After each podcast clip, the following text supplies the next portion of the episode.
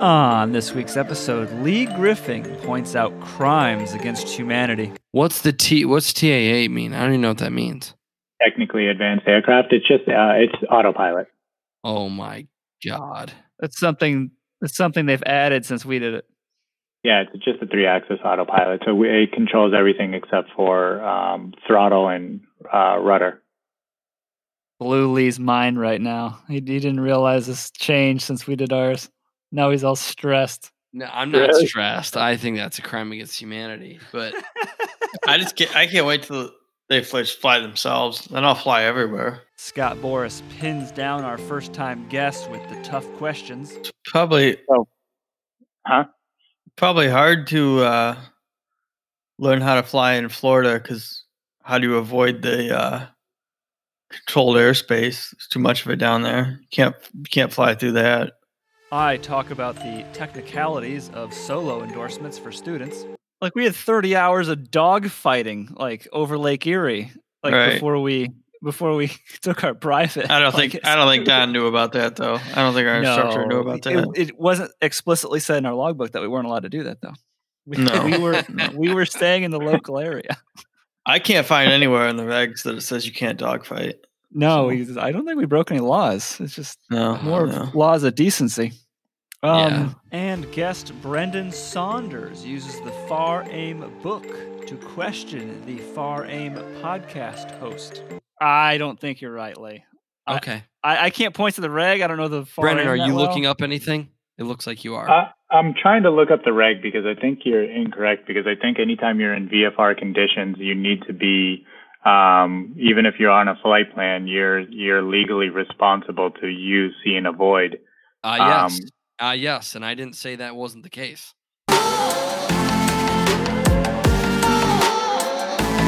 Welcome to the Far Aim podcast. This week we have guest Brendan Saunders joining us today. Big throwback, first Florida pilot guest we have on the show. Usually they're all up in Ohio. I figure I get my uh, fellow Florida pilots Represented. Represented. Word of the day. Good job, Lee. Thank was the, what was the one save. last? It's safe. Um, we brought Brendan on this week. Um, I mean, we've been trying to get him on for a while now. I have.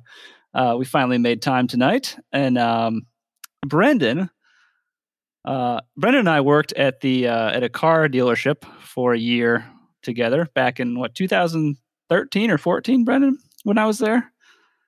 Yeah, right around there. Yeah. So um, Has it been that's how we know each other. Been there?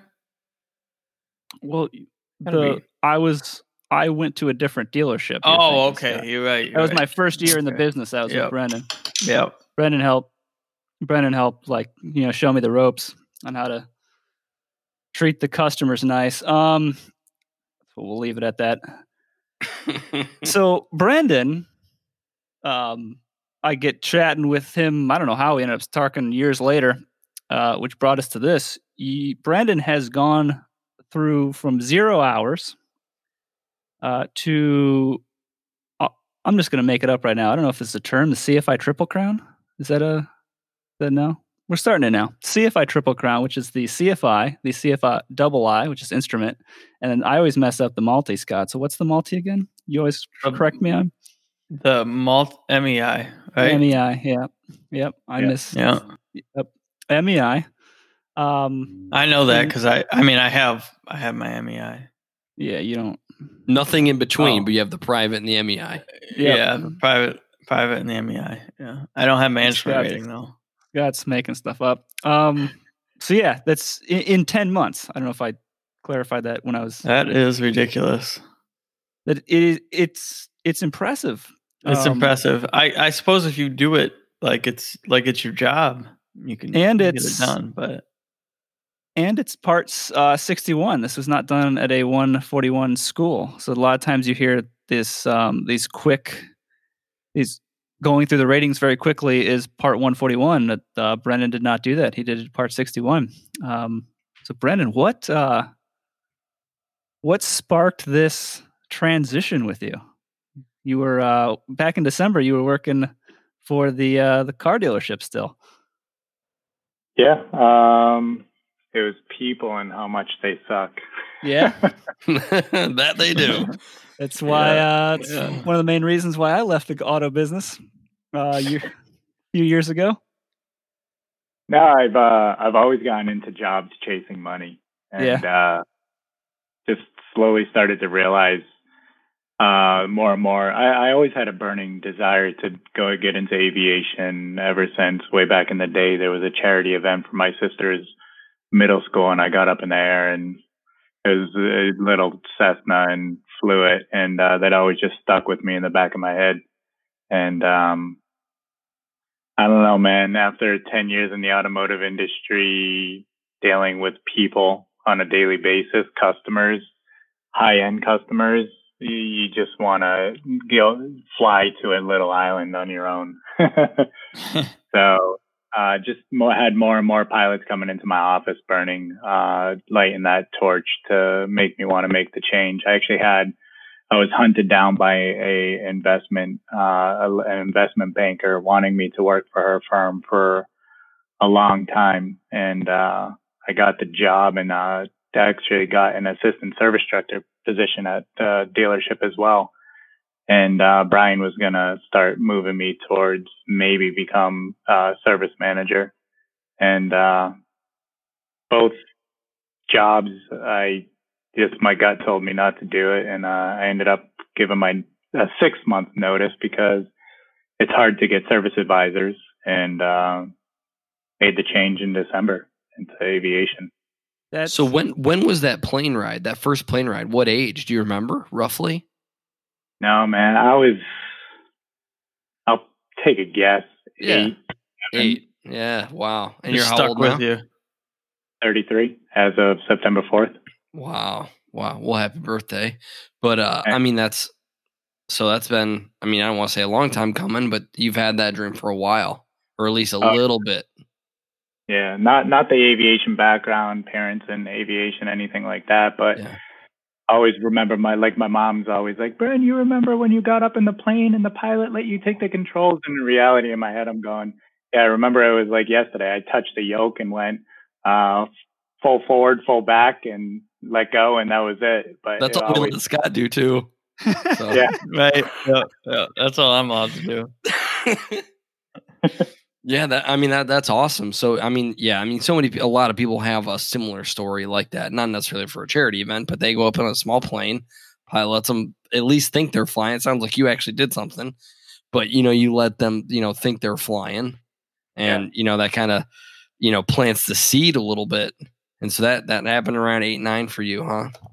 yeah, That's- super that's super awesome. young, and uh, yeah, just always stuck with me. And actually, believe it or not, throughout the last six years, I've kind of uh, misfired in trying to get in my private license and would go an hour here, an hour there, and then stopped because I was just, you know, being in the dealership, you're working stupid hours, and especially as a service advisor, I'd go in at six in the morning and leave at eight at night. So, and then like three years ago, three years ago, I did about 10 hours up at uh, Foxtrot 45. Mm, And, yeah, we hear about that one a lot. That airport. Yeah, I did did about ten hours up there, and um, just got back into season at the dealership, and just didn't go back. So I always That's- had the desire to do it, just never pulled the trigger to fully do it.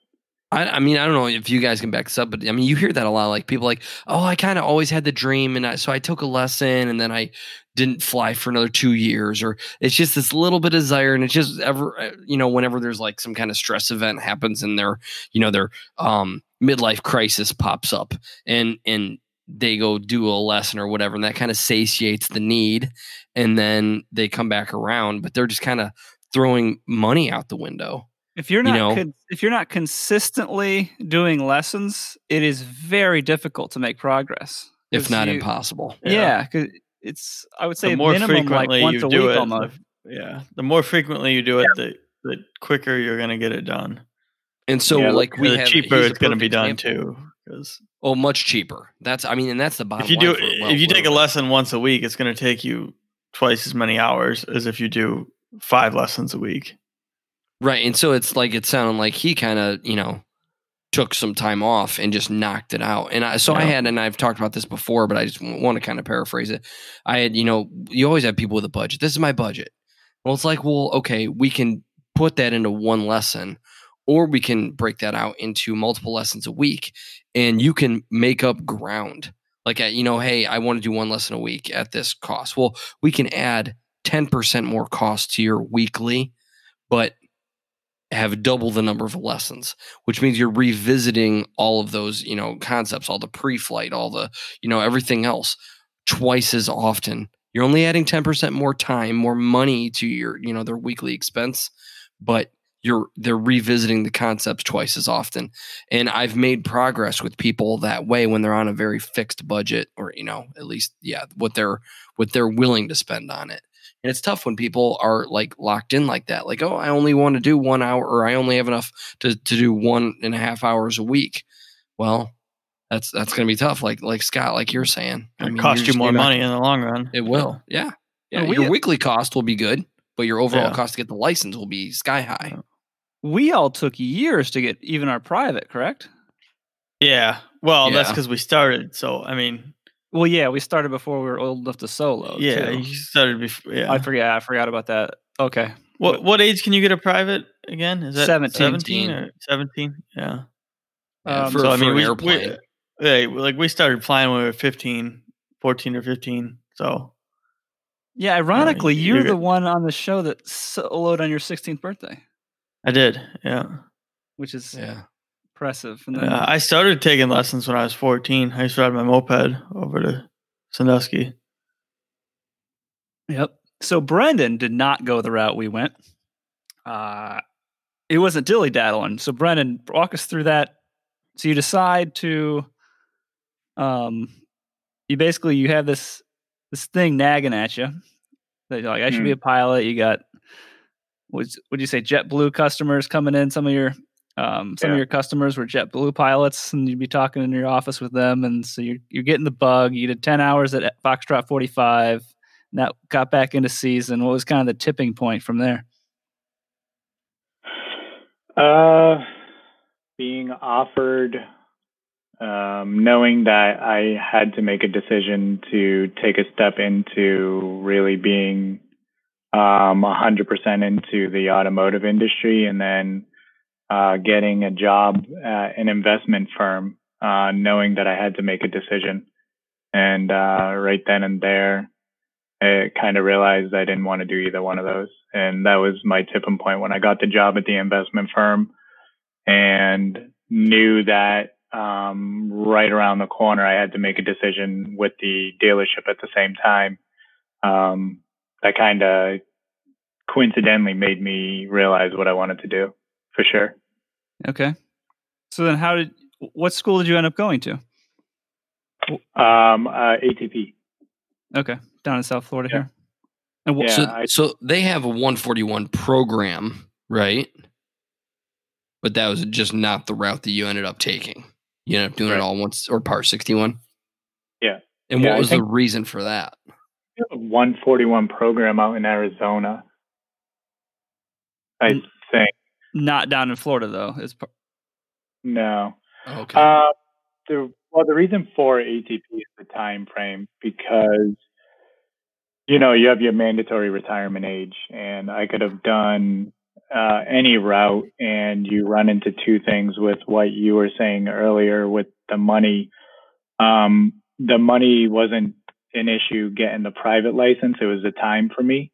Um, but you realize how much money you burn through. Like in 10 hours, I think I burned through almost three grand flying once a weekend, once or twice a weekend for 10 hours. And, um, it, it's more 30 years old, 32 years old, 31 years old, knowing that I'm making a career change, knowing that I have a required retirement age.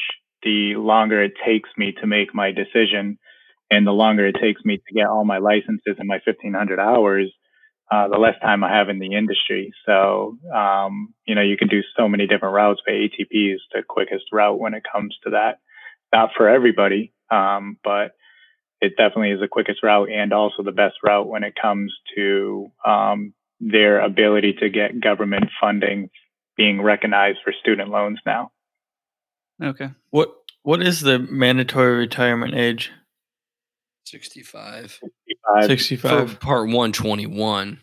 or 121. Yeah. Yeah. So if that's the route you wanted to go, I can see you're up against that. I mean, I think most of Europe has already done age 67 just because of the what was a pilot shortage. Mhm. Um, I who knows what we're gonna do now, but there's definitely anymore, not a pilot anymore. shortage There's right now. not a shortage. It used to Yeah, be no. 60 though, didn't it? It used to be Yeah. 60. They changed that Yeah. um, several I'm years not ago. sure. Uh, yeah, I don't know if that was like 2003, 2004, but yeah, somewhere back then. Okay. Yeah, because I, 'cause I wasn't sure which way I was going to go, if I was going to go private or corporate or the regionals. Um, I just always had told myself 65 was a mandatory retirement age, just in case, you know, I did want to settle with doing like Deltas, JetBlues, even like Alaskan Airlines.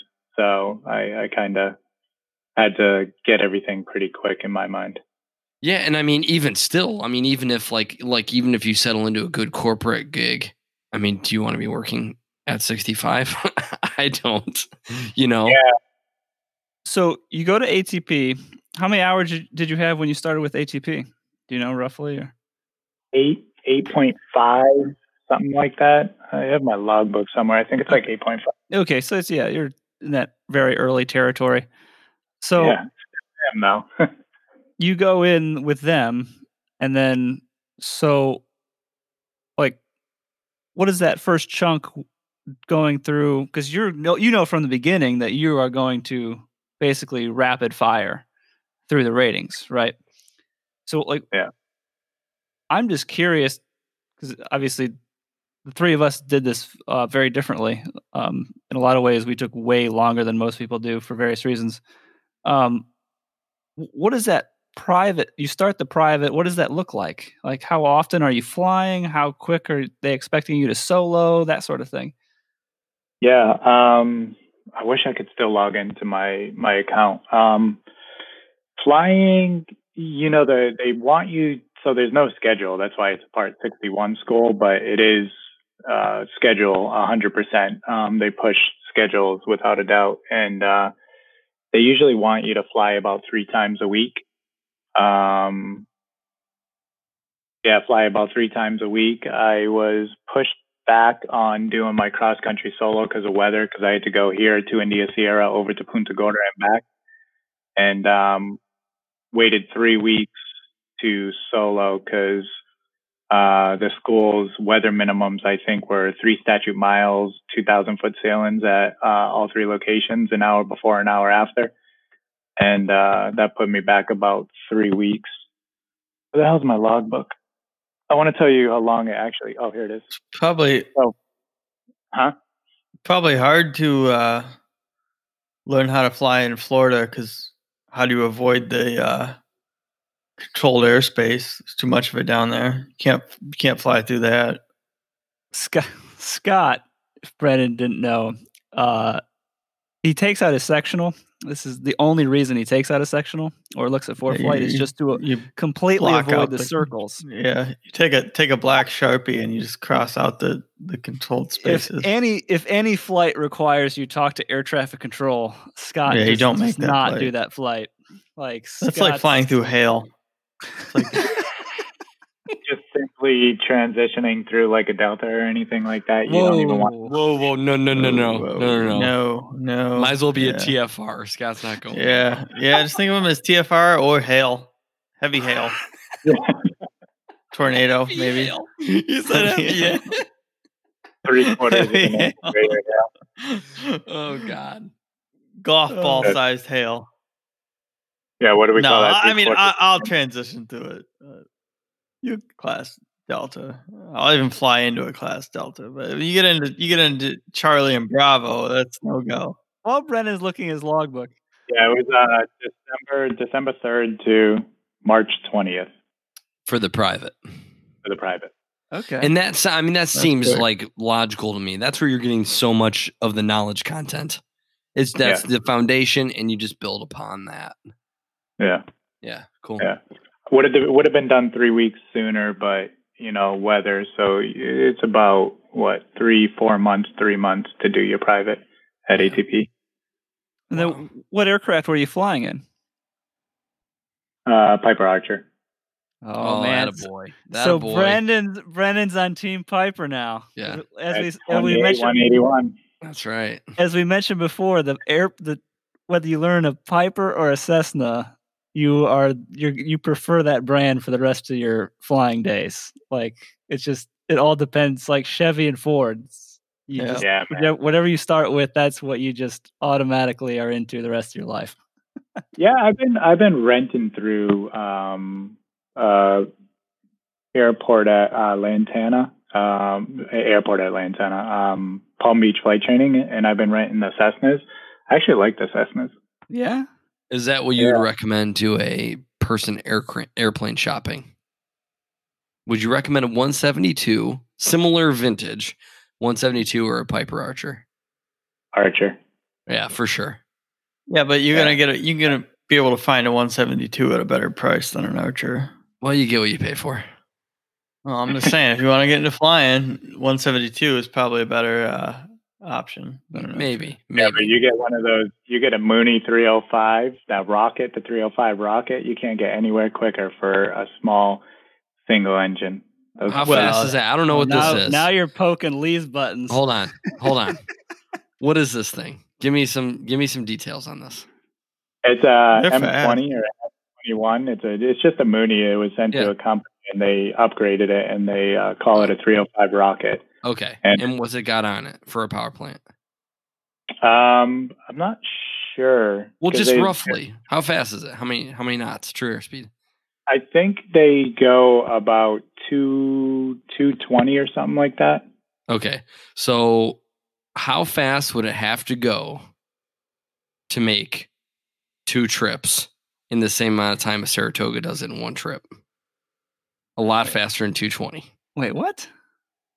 I'm just saying, everybody wants to get these super fast Moonies and Cirruses, but they only have four seats. Oh, Well, yeah, if you're trying to hauling haul- around- Yeah, if you're hauling six people, then Or four people Yeah. in baggage, Sarah, which is Saratoga, realistic. Cherokee Which six, is yeah. realistic. Yeah, we that's have, we have true. That when we do our nav logs, we do about 65% power, and he shits on us for doing 65% power and says use 75 because then you're going to save on your annual. What are you doing? Use your head. Who Yeah. said? Who says this? One of our DPEs. Oh, well, yeah, definitely. Well, I mean, if you were to look at range and endurance and all that stuff, there's a huge difference in fuel versus um, the true airspeed loss.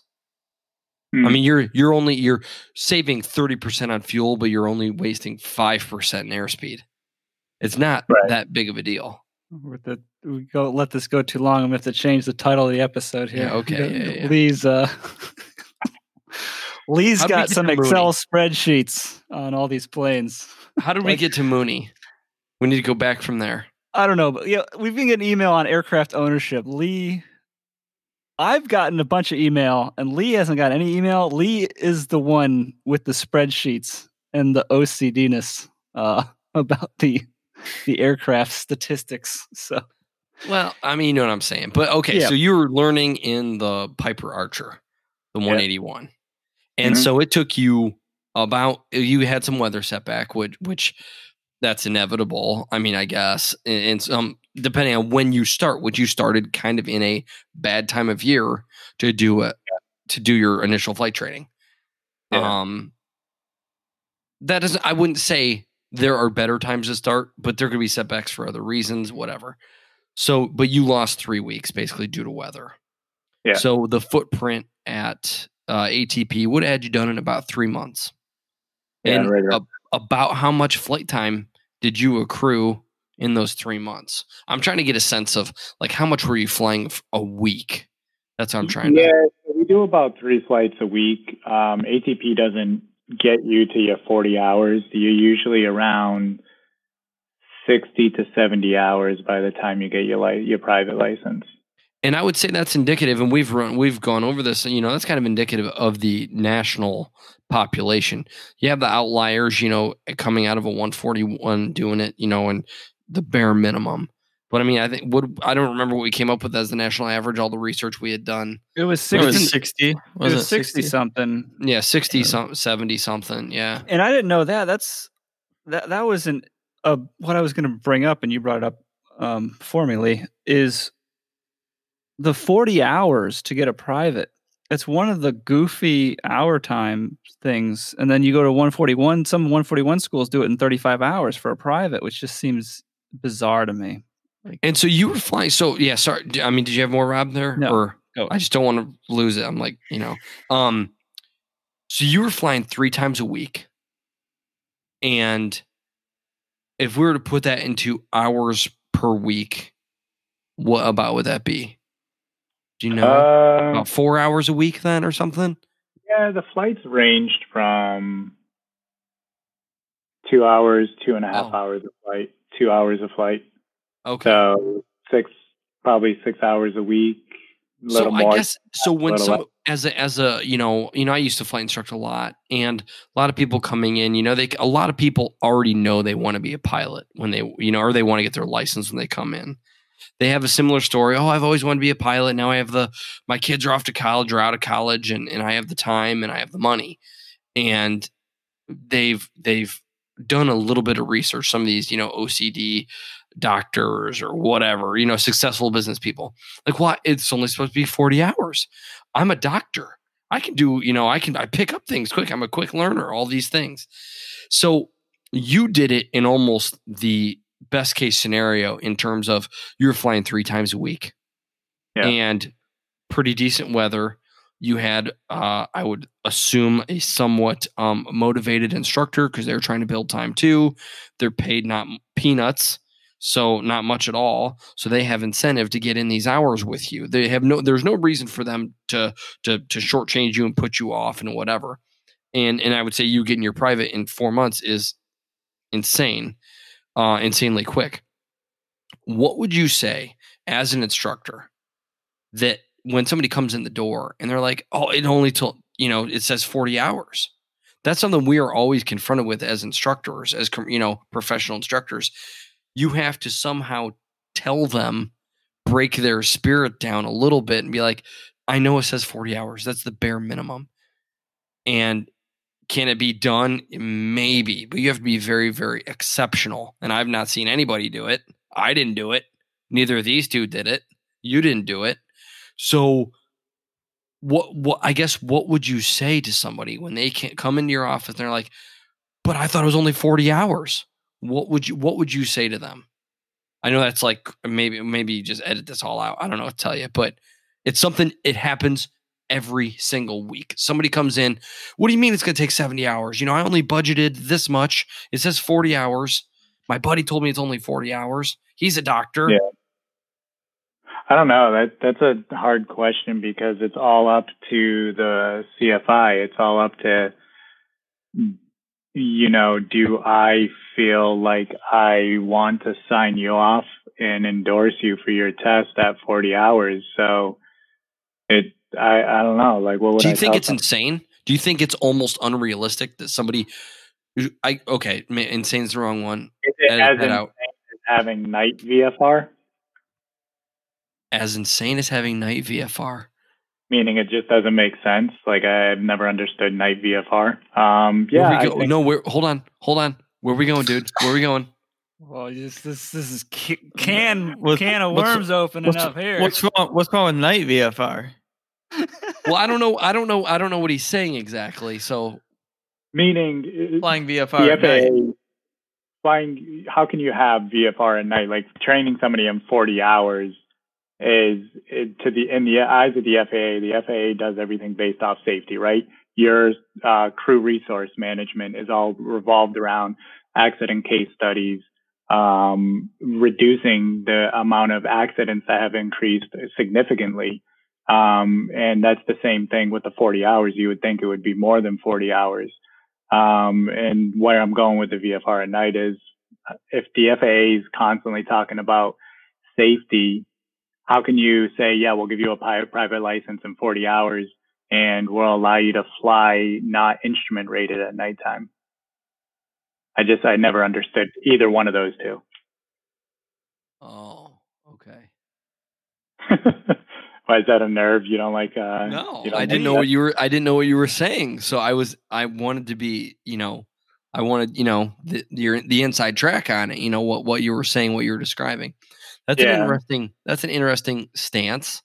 I haven't heard the the night VFR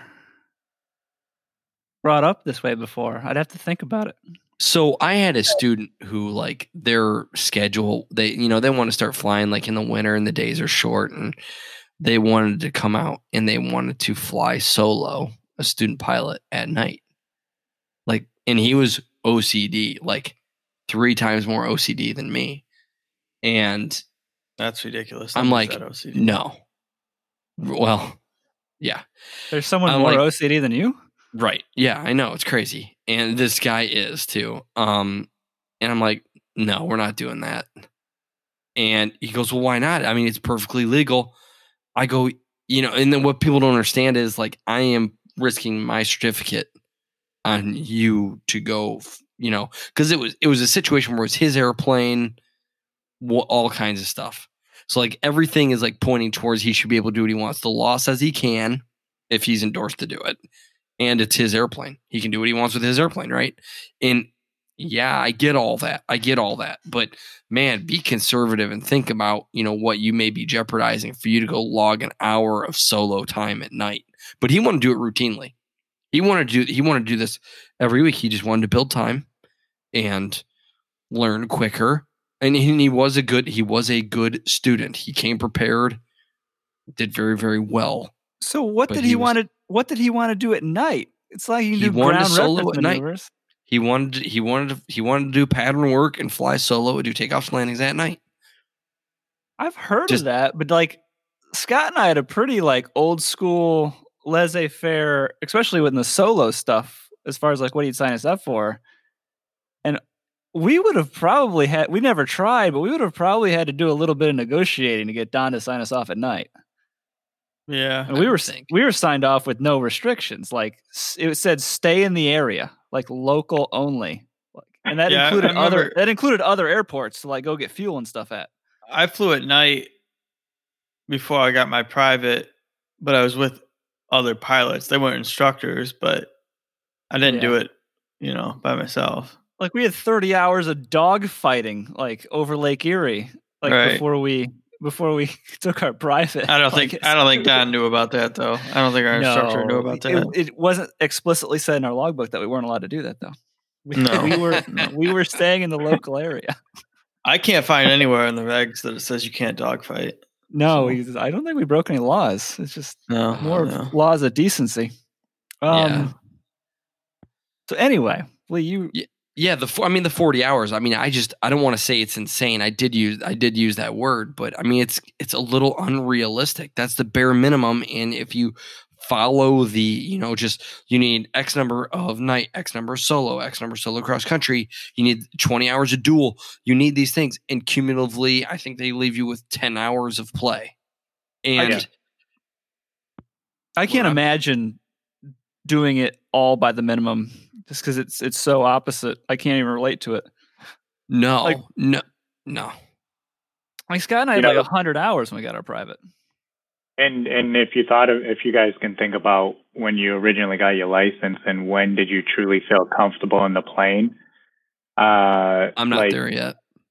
right? And and not Right, even same well, here. not even like when I finally was like, you know, I got this like into landing. Like you got it because you you solo, you get your license and everything, but mine didn't like click into sometime an instrument. Um, it was weird. Maybe it was more a confident boost, like, hey, I got my private license, uh, I got this, and then you know you just needed that confidence, but you don't have that anywhere near 40 hours. No, Not not, even- at all. Close. Not if not if you're a rational human being. But Yeah. What and my my question would be, what's the rush? I understand money. I get that. I do get that in all sincerity. But I mean, it's your life. It's the life of, you know, when when if the instructor says you're ready, that that's the thing. That, that I mean, that is that, you know, that's that green light, but don't push the instructor, you know. And I've I've made this case you know, finding an instructor, you know, going down the Part 61 road, finding that instructor is such a critical component to your success uh, in having that, you know, that that um, that sounding board as you go through these stages because you're going to get into situations that you didn't intend.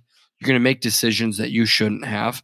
And it's good to have a mentor type person that has experience, not just instructing, but are just a well rounded individual who can weigh in on a plethora of, of topics and you know the, the, the kind of span the whole spectrum of what you may have gotten yourself into um and how to tackle a certain problem or address a certain problem. And it's um it's important to find that person when you, when you're starting and grow with them um and i i just i find it i find it very it was always difficult for me when people you know would kind of constantly question and push you know it's your signature you know when you're yeah. doing a flight review for somebody every two years basically every 24 calendar months you know you're doing a flight review so that person is writing on your signature for another you know two years and like you know well the reg you know 6156 or whatever it is you know you win i need one hour dual or one hour ground one hour flying It's Like, dude, you suck. You don't know anything. So, yeah, I understand the reg says that, but you're not even proficient. You can't do a single thing to standard and like not even close. Yeah. And it's just like, yeah, you want to go by the minimum and then tying it back into the private pilot.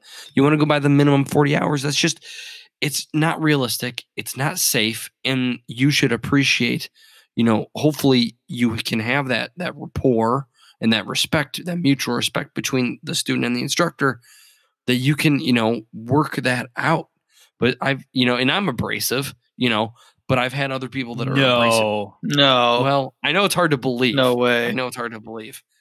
But you have people that just push and push and push. And it's like, dude, what wouldn't you don't you want that steep turn to be better? Don't you want that go around to be better? Don't you want to know more about this?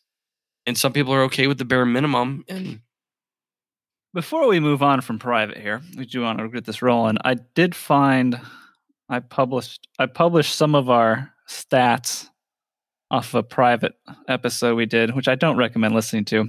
Uh, we're even worse than broadcasters back then than we are now but uh, Lee Griffin, uh, six years, eight months, and 19 days spent on private pilot certificate. Wow. Um, I'm a rock star. I'm a rock star. You're fast, Lee. Slow down. so, yeah. We got almost seven years uh, spent on the private for Mr. Griffin. Scott Boris is two years, nine months, 15 days uh, between That's first fast. flight lesson and check ride. Rocket ship. And I was one year, nine months, 26 days. So, Brendan, Holy you, shimmer horns. You better slow Brendan down, beat man. us all at 10 months. So, congratulations, Brendan. You won the private pilot uh, certificate. you get a gold star. Time, uh, time, not time hours wise. Lee, oh, how old were you when you started taking lessons? Um, I don't know when my Oh, hold on. I don't on. know when my first lesson was. First officially logged flight lesson was on Monday, February 8th, 1999. you guys were too yeah. drunk when you looked this all up. You don't even remember I have all this How, data. What year were you born, Lee? 86. 86. It says 13. To 13. Yeah. Okay. But uh, I mean, it, arguably, it did. Mine was when I was 14, anyways. so that's, yeah. Yeah. But you ended up getting yours much younger than I ultimately did. Yeah, you probably took some. I don't think. Off. I think I was like 19 when I got my private. Yeah, yeah Lee kinda, made the mistake of getting in the car business for a second, didn't you? Um. Yeah. Yeah. I, I mean, I did everything to get myself away from my family. Dealerships are the bane of the pilot's existence. Just let that be a lesson to the the listener out there. All right. So you're going into the instrument rating here, uh, after you get your private. You mentioned before you this is when you start to get comfortable, but obviously you're getting way more stuff thrown at you. What's the uh, your experience going through this fast track program at ATP? what was the instrument rating like? Um, you know, I was really stressed for instrument because um, the way ATP does it is they want you to have your written tests done pretty quick right off the bat. Um, and I, because I had spent three weeks every single morning waking up, driving 45 minutes down south for a seven o'clock flight that ended up getting delayed, delayed, delayed throughout the day because we were doing everything we could to do my last cross country flight. Um, I spent that three weeks literally just watching the weather, watching the weather, not caring to get ahead and study for instrument, the written and stuff. So I started instrument and less than a week I had to do my instrument written. And that was And- the fault of your instructor, in my opinion. Hmm. Why? They probably Could- could they probably could have helped maybe keep that keep the train rolling. Yeah, this objective can't be complete, but there's still things we could be doing right now. Yeah. You know, it's funny because when I um when I hit a point because you know you have to do your test for your FOIs and do all that stuff. Um when you start you're not really like told for the most part, hey, do this, do that. When should you do your FOIs? And you kind of have to figure it out yourself. Like every, you know, nobody really tells you what to do. Everybody that I, behind me that I ended up uh, befriending. I'm, I've always told, dude, once you once you do your halfway through your private, get your FOIs done because you're going to be at a point where you're like sitting there going, what do I do now? Like I've already studied for the oral exam for private. I just got to get my flight hours. I feel like I can start my oral now. Well, then that's the time when you start doing your FOIs and stuff like that. Um, but like I had to figure all that out on my own for sure. Um, but Ah, instrument was good. It was it took like a week to click because I was so focused on studying for my written and stressed on doing my written uh like a week into starting an instrument. Um but it wasn't bad, dude. Uh, when I when I was in eight when I was at ATP, we had four people at the same phase going through the same time. So I had a group of people studying uh, together, motivated with each other, that we really helped each other out, understand things. You know, group uh, group learning is you know the best form of learning. Absolutely. No question. The Yeah. only the only time I experienced We're all morons, but we come out with the right information at the end of it. Yeah.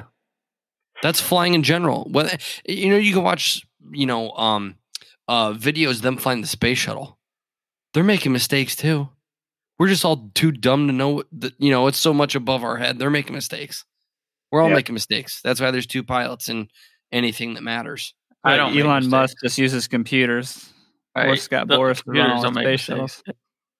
Yeah, I mean, I could fly a space shuttle, but that's Yeah. that's different.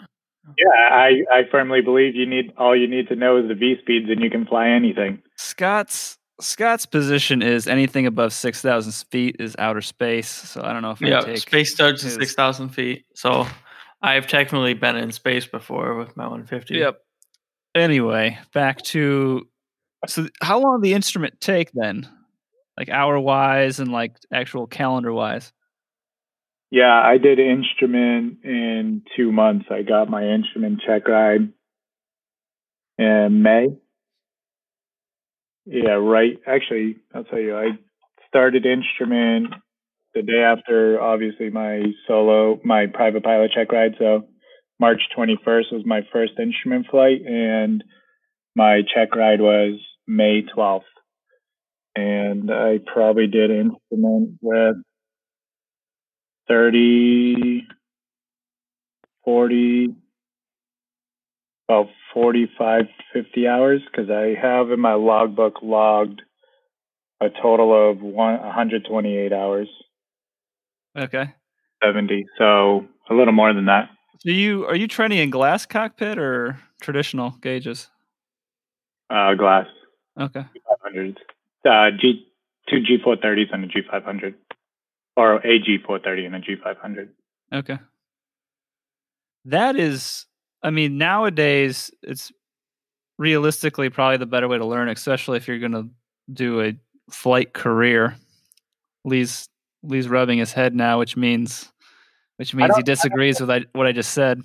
I disagree with you too. I I personally feel I would love to have gone through private and instrument and uh, a six pack. um, I feel like I would be way better of a pilot training not in a glass cockpit for my private instrument. Any any um, rating that I would have gotten, I don't know. I wish I did everything in a six pack more than a glass cockpit. Really? Okay. Yeah. I just I spent so much money trying to get mastered the G1000 like kind of doing that transition. It's like it just makes me like why didn't we do this? Yeah. It, So it it's- can it- go both ways. you Yeah.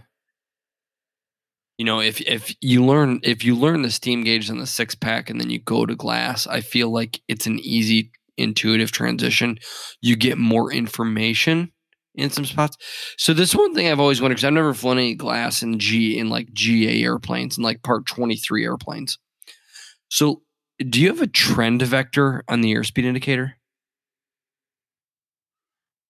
On the airspeed tape? No, So it doesn't tell you where you're going to be in three seconds. no, I want to Okay. say it, it does it on the altimeter. Okay.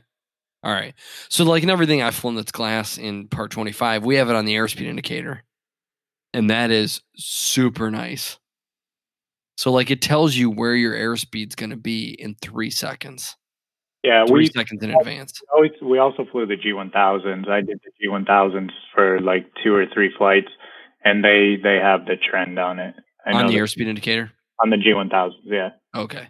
I Yeah, believe so I believe that's right. All my all my glass times G1000.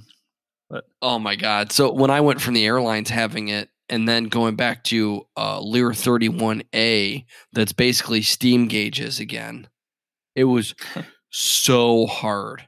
When I was doing my initial type rating, it was a mess because you're pulling, you know, you know, a, a whole knob width of thrust lever, and that was too much. Now you're halfway up, and you because you don't know where it's going to settle out at the end. So it's it's just a different it's a different skill set, a different feel. Now I'm back in the Lear 40 XR that's got the trend vector again. It's like, oh my god, this is so much easier. So it's it's it's there's more information. It's just with the most glass, I guess just where where you're where you're finding it, where you're looking at it, but all the six pack is still there. There's just additional information. Yeah. But yeah, I, w- I would I would say learn on the on the steam the steam gauge six pack if you can. That's all I'd have. You know, if I were to go per- personally own a Piper Archer, because that's the best entry level airplane there is, um, Nah. I would have steam gauges. Okay. I, w- I wouldn't. I wouldn't see a Okay. reason to. Not everybody Okay. can afford an Archer, Lee. Anyway, I'm not even talking bad. about money. Some people need a Um, Cessna. Well, why aren't we? Why aren't we flying them in the islands then? Why aren't we flying Cessna 172? Maybe you should have been. So awesome. Maybe you should have No, been. we shouldn't have. Why? Hands down. There's- It wouldn't have worked 206? for that. We did fly the 206 You know, back in the you day. should have been flying to the, to the islands. Why'd you guys patient? why'd you guys switch from the 206? because those that those model year 206 had the um, Continental IO 520s, and we just didn't really know. And I that's a sto- almost a story for another day. But we didn't really know enough about Continentals. Were in you going through engines too fast though? Is that, was that they was were the going issue? through cylinders because the ideology at the time with that the maintenance personnel at the time um were a little old school or whatever however you want to say it. And you know they would run compression on a cold engine and it would be like no compression. And Yeah, you know you gotta- now kind of you got to warm 'em up for sure. That that's no brainer. And then maybe they started doing that. But compression doesn't tell you the whole that doesn't tell you the whole thing. So you, you know the, the compression you the, the the psi you're putting in there from an air compressor to figure out compression is not even remotely indicative of what kind of No. pressure is going on when the engine is running That's a, that's a leak down test. nothing Yeah. yeah No. and barely So Yeah. when was the switch made to like the Saratoga then? Well, we had those at the same time. That's what we had. We had Cherokee sixes and Saratogas. Then two, a couple two oh sixes came online. They went through like eighty cylinders in like ten years. Insane. And then they started What's the- topping. this, go ahead. What's the the 206 has what engine in it? The Continental IO five twenty back then. And then the, the Which- Saratoga has The Lycoming IO five forty. okay. And now 206s today have the IO 540. And I believe the only 206 you can get anymore is turbocharged. So the T TIO 540. The Stationair. Yeah. Um, the Stationair, which is amazing. Well, I mean, obviously the older ones though. I have to, Yeah, I have the IO 520. So, you know, I have a lot of seaplane time. I well, not a lot, but you know, 50 hours behind an IO 520 um in a 206 on floats. No, zero issues. I, I mean, I loved it. I loved it. I would And- not even hesitate. amphib or straight. Yeah, it was amphib. Okay. Anyway, um back yeah, to so- yeah, okay. Yeah. Wh- Why you had a poignant thing to? No, Archer Archers are All the right. best entry level airplane. We'll let that Marinate with the audience. We'll let that debate settle for this episode. Uh, where were we in the uh, the Brendan Saunders progression on uh, Oh, so flying I- South Florida? So I did it in 47, 47.8 hours is usually what ATP allots for instrument. Okay, And that's what you did it in? Like exactly there. Uh, well, that's I just added it up. That's what I had. So I'm assuming they do it right around 50 or whatever it, whatever it is. Yeah. So the Okay. FAA minimum again is 40. And so Yeah. you did it right around the minimum. I would say that's within the margin of error. Um, I don't remember what our numbers were for for all of us, but well, I have no um, idea. mine, mine I was did- around in there. I did my instrument part 141. It's the only 141 program I ever went through. So I got it in 35 hours, and I can't fly instrument worth excrement. So that should give you an idea. Well, yeah, if you don't use it, you lose it. But yeah, I mean, it- right after you graduated, you might have been able to do it, but anymore. Yeah. There's a- I never there's a- actually got my instrument, but I was like pretty damn close to being able to take the test. And I don't know shit anymore, but it, back then I could have flown instrument and I, I'd have been fine.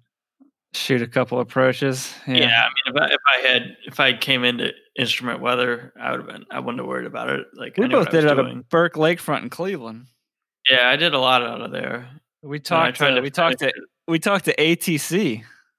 Yeah, that was Back little, then- little- back in those yeah, days, then, yeah, back then it wasn't so scary.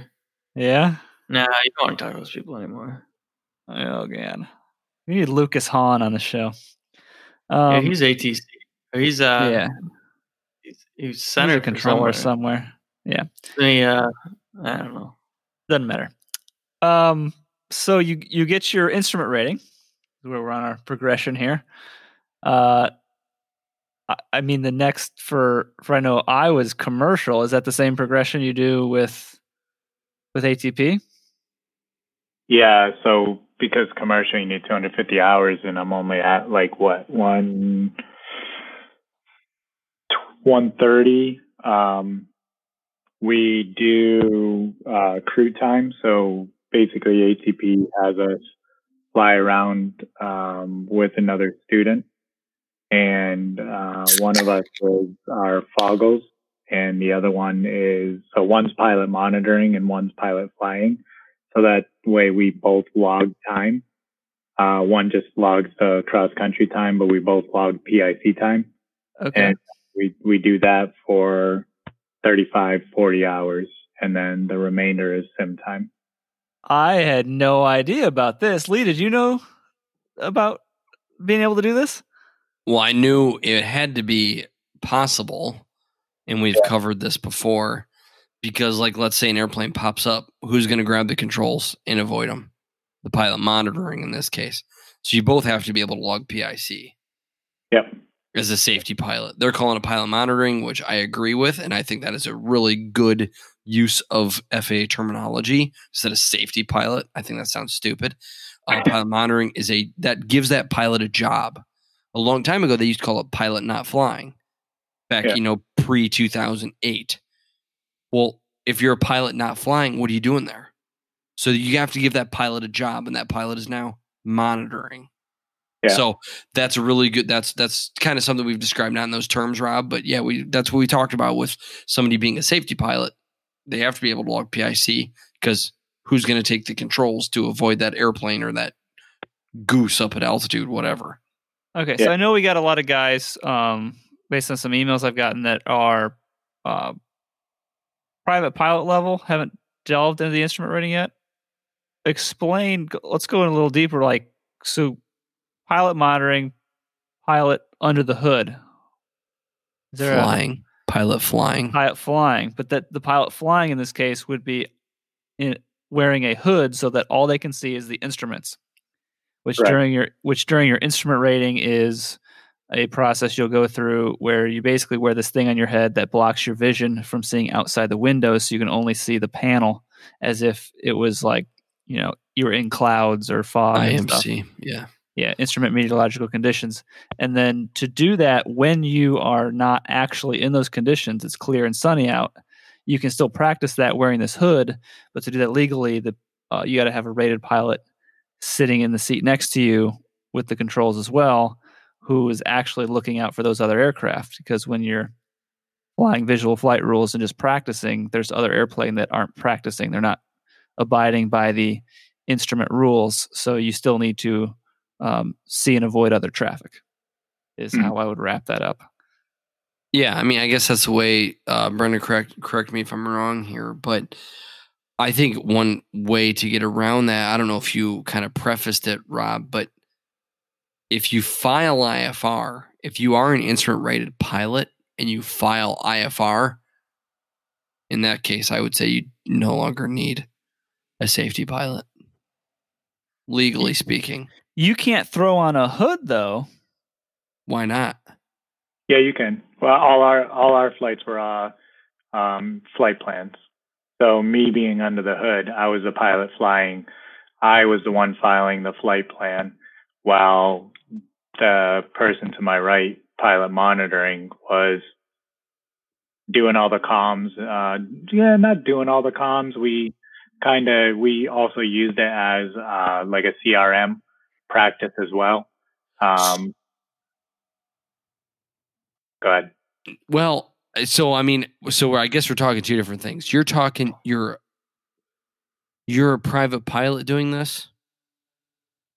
No, Or- I'm, I'm well, of course you're a private pilot, but you're you're working on your instrument rating, or you already have it. Uh, we're instrument rated now, working on our uh, commercial. Just like time building. Yeah. So okay, so this I think maybe maybe my wires are crossed, or so maybe I'm wrong. Could I not legally go take off, file IFR on a VMC day, and wear a hood the whole time? i don't think you can legally do that Why not? Uh, alone? if you Yeah, if if why you not? can if if it's clear in a thousand and you can see out the plane you need like there's other people that are not in the ifr system that can legally fly around you Yeah. Why would Yes. you want to do that? you're- Like, what's the you're saying- point? You're saying take off in VMC, Yep. put the hood on alone, and Yep. fly around. Yep. you, You cannot do that Why What's not? the point? Why would you want to? because you can hit other airplanes You can Because- hit them when you're Well, no, I'm, yeah, I'm saying like, why would you want to do that?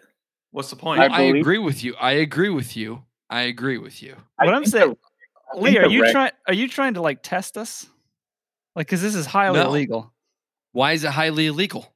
because I you- can go fly in the cloud on an IMC day. It's still my responsibility to see and avoid.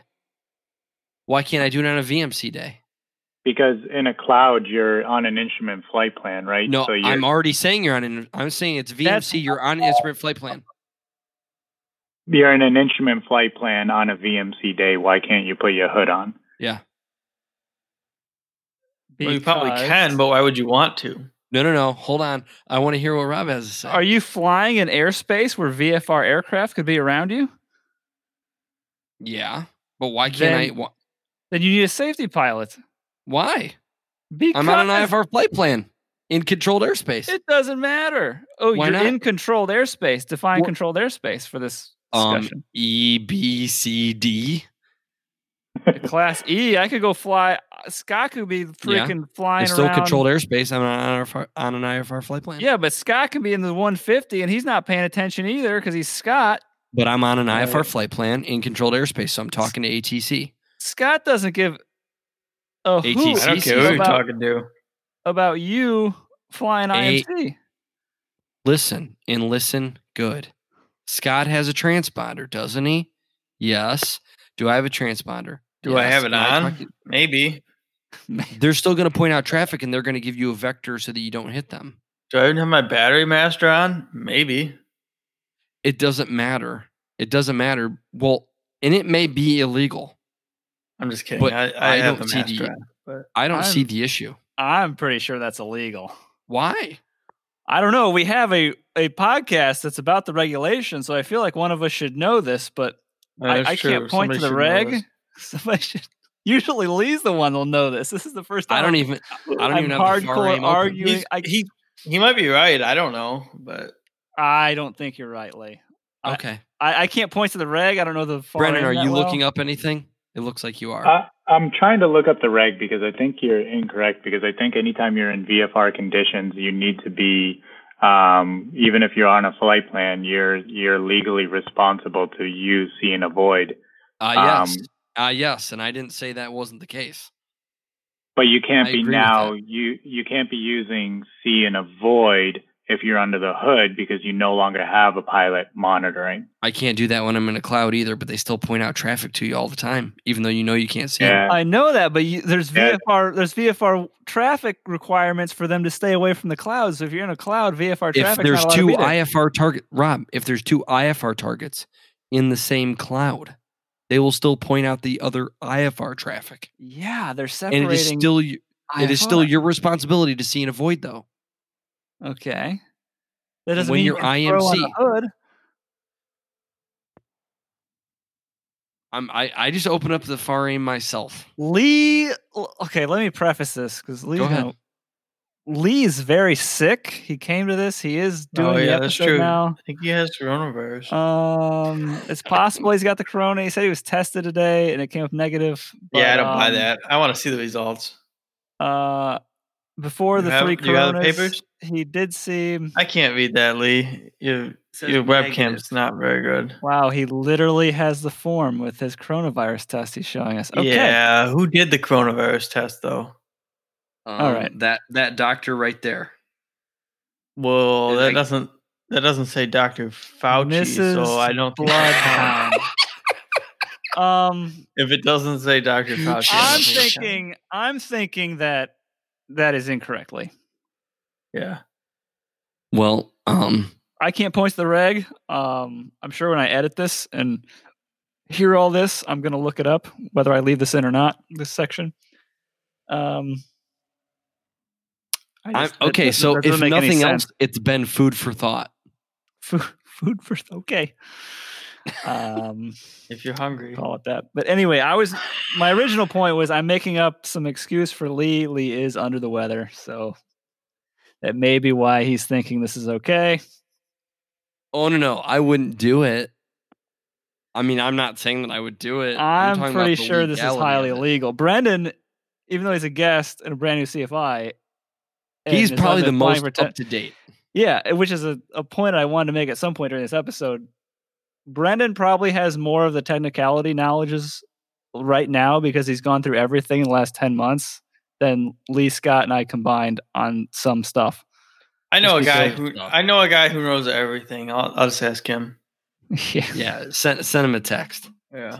I think ni- uh, 91-113 Bravo um, doesn't. So rules, as you guys know, are up for interpretation. A lot of them depend because they're worded great sometimes. Um, but And we've uh, covered 91 this one. Yeah. What, 91-113 Bravo? Yeah. Yeah, but that would be the responsibility of uh, see and avoid, right?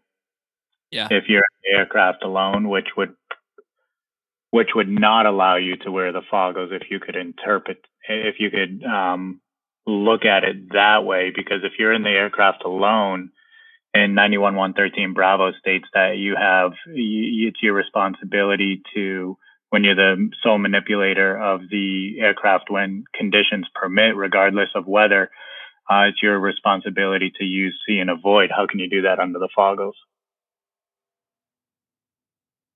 You're and you can't assume that you have traffic because now you're assuming every aircraft in the air has traffic. Well, there's that, and it's not even airplanes. What if it's a bird? Oh, yeah, eh, there you go. Yeah, perfect. Good point. So is this whole thing just to try to like play devil's advocate, Lee? You're just messing with us, right? No, no, I'm not necessarily messing with you. I was just posing a question, which here uh, Brendan found for us is clear as day. When con- when weather conditions permit, and I expressly stated it's VMC, but I filed an IFR flight plan, so that relieves you of some things, but not all things. And here it says, unless it's conducted under instrument flight rules, or it doesn't matter whether it's what, what it's conducted under. Vigilance shall be maintained by each person operating aircraft, so as to see and avoid other aircraft. So let this be a lesson to everybody.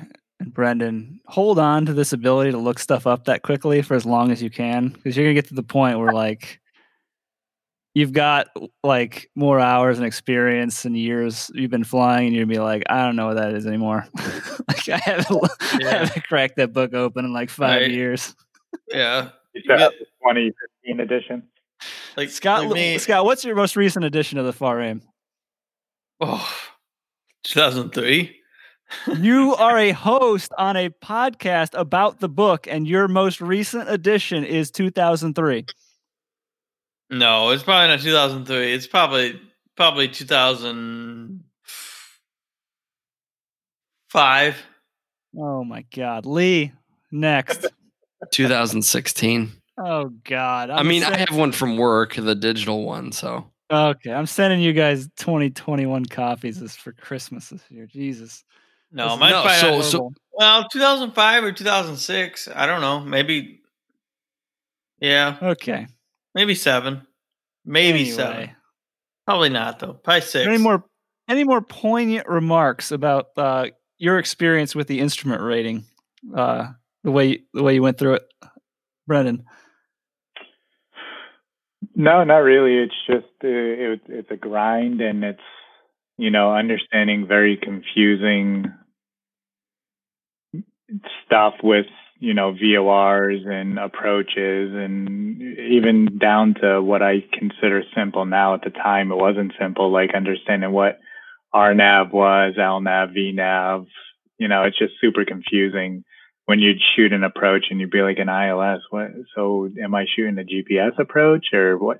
Wait, what? What's going on? And it's just you know it it's that aha moment that you get, but you have to fight through it all throughout instrument until you get that aha moment with all these different types of approaches and uh, different uh, ways of navigation for sure. I think that sums up my instrument flying experiences. I have not had enough aha moments uh, with that in my flying career. So, your rated instrument. This is how you're going through your commercial now. We, I think, beat the horse dead as far as pilot wearing a hood, pilot looking for other traffic as a way to build time so you guys can both log PIC. Typically, you couldn't have two pilots in a a small airplane that's just rated for one pilot, both logging PIC. But if one is under the hood practicing instruments and one is is pilot monitoring, you can both log that PIC plot time. Are you splitting the costs in this situation? I'm assuming for that time, or how does that work? They do two for one. So um, I think the aircraft rental was. I'll make it up because I, I only focused on the total at the end of the day, meaning as of a week and a half ago, how much I was spending out of pocket, which was about eighty, eighty-five thousand for everything up through MEI. Um, but eh, yeah, they charge you half half cost of the aircraft rental. Um, but they're getting full cost, but they charge you half cost because one student pays half, the other student pays half. Okay, yeah. So you're basically splitting it, so you guys both log the PIC and get half the price to get up to that 250 mark, right? Yeah. Well, 200 mark. Okay, so you're going up to 200. Yeah, then we do 50 of sim time. Not, we've done it. We've done some sim time during instrument. Actually, a lot of sim time during instrument, a lot of sim time during private. Okay. What kind of simulators do they have? Do you know, like the Redbirds or? No, we used, uh, what are they, the ATDs? Okay. I've I've never used one, but I, I know of them. Yeah. ATD. That's a brand name. Uh, no, they're just not. Um,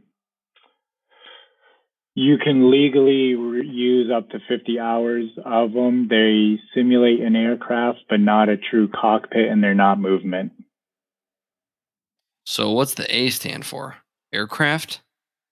It could be aircraft. I could tell so, you right now. so an FTD is a flight training device. An Yeah. ATD is a maybe an aviation training device.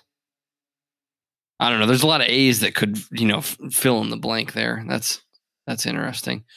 So I guess I mean I guess that makes sense because I know like an FTD, like for an instrument, you could do like your whole instrument rating in an FTD yeah. or, or you know depending on what the certification level is. Yeah, because You the FTDs are uh, full simulating and movement. Movement.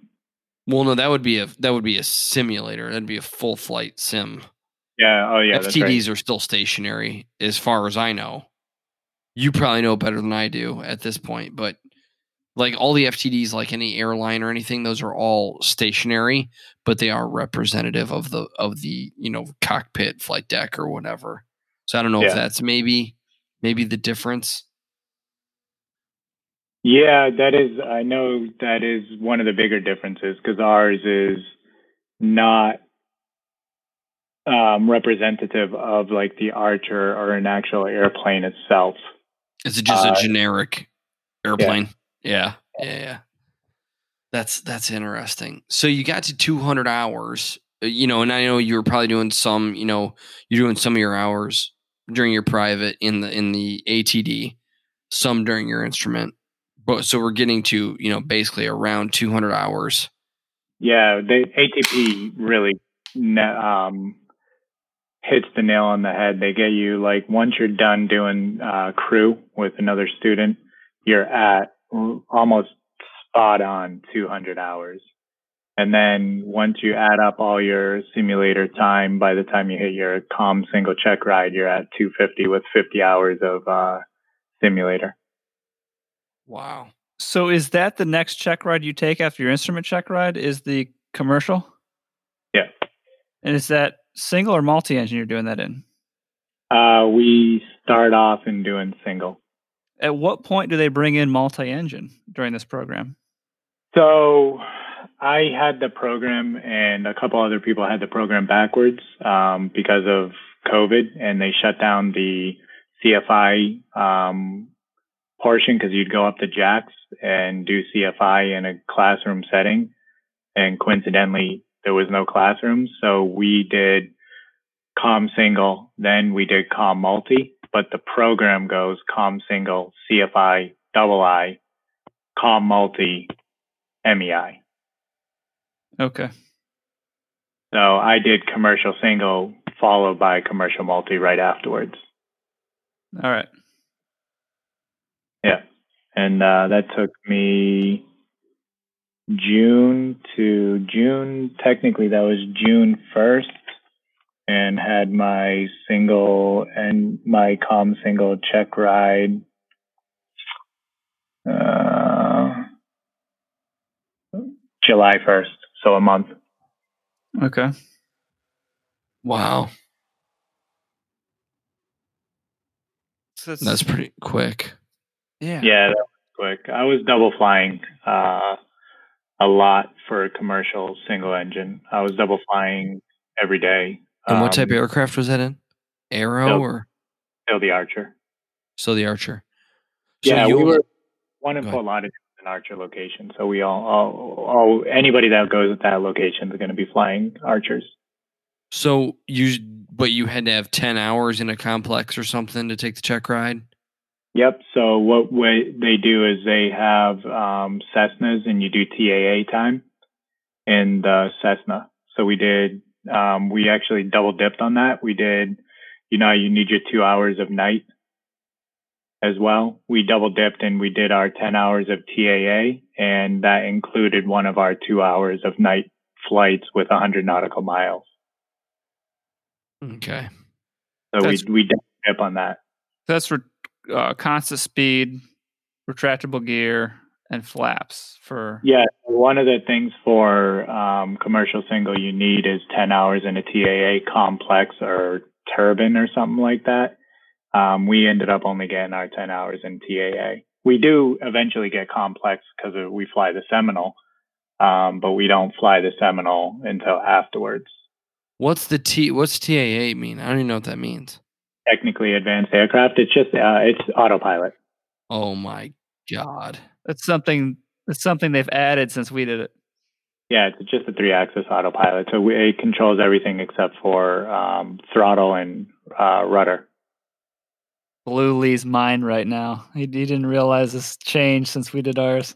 Now he's all stressed. No, I'm not Really? stressed. I think that's a crime against humanity. But I just can't, I can't wait till they fly, fly themselves. Then I'll fly everywhere. I don't have to do anything. Totally looking forward to fully autonomous aircraft. well, yeah, I I don't think it's gonna be soon, dude. It's not No, gonna pro- be soon. yeah, probably not.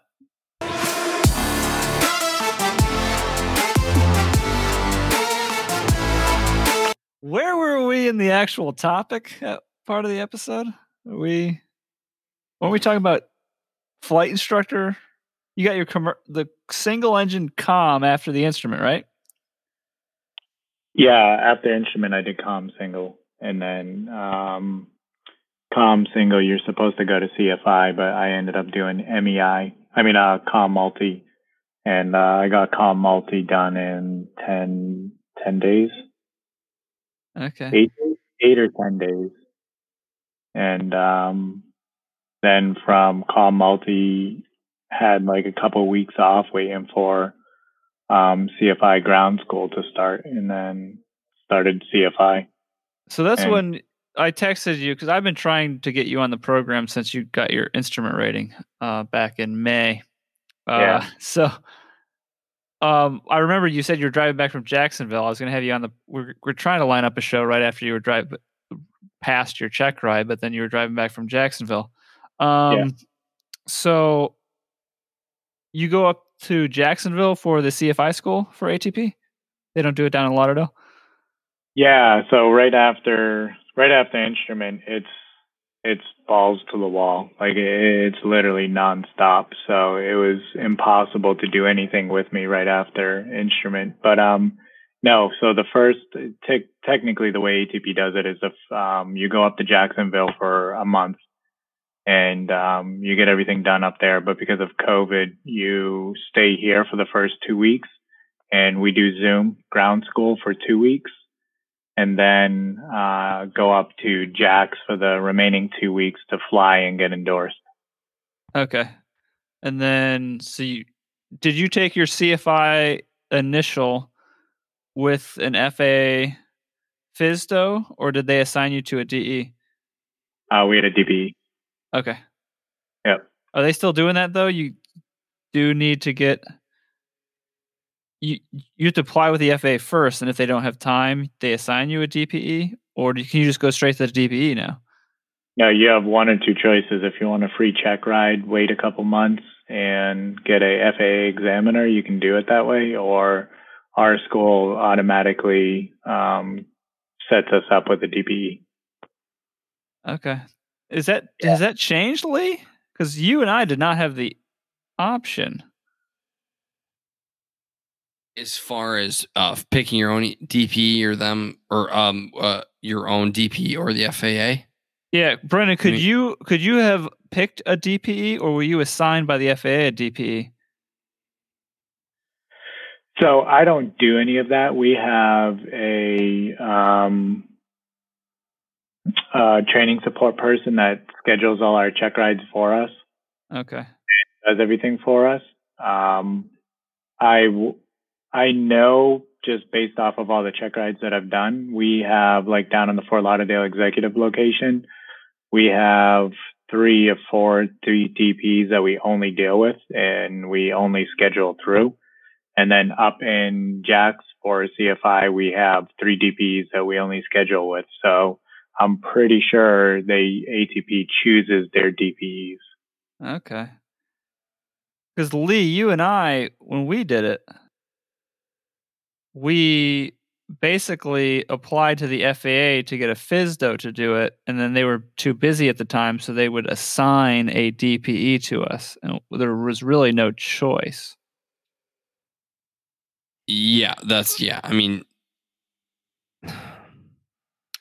that's the way I understand that it went. You know, at the time, you know, you're just kind of along for the ride a little bit, and you're just hoping to pass, and you know, instead of being more involved with it, like I would try to make a if I, if I were an instructor now, um, sending a CFI applicant, I was trying to make them, you know, spearhead a lot of it because like this is what you may be doing in a couple years or something. Because I think you have to have a couple years before you can recommend other uh, CFI candidates, um, applicants. I believe it's Right. 24 calendar months. Yeah. 24 calendar months, yeah, whatever. Um I think yeah, I think they pick one and I think in my situation, I think there's really only like one available or one that they wanted to use or something like that. So it was the same guy who did all my other ones anyways, but Yeah, I yeah, I don't think got- we got I don't think we got to choose at all. I know I didn't get to choose. I applied down here at the um, Miami. Was it Miami FSDO? Where's the FSDO down here? I've been to it once. It's been a while though. Um, they didn't have anybody available, so they assigned me the late Ed Amato out of, out of Lauderdale Executive, who he had also done my uh, commercial, and I got along with him pretty well. So I was kind of like, "Oh, cool! It's Ed gonna do it." Um, as we mentioned in a previous episode, I- I wonder if he was. I wonder if previously he was a an ATP on the list. He since passed away. I was told.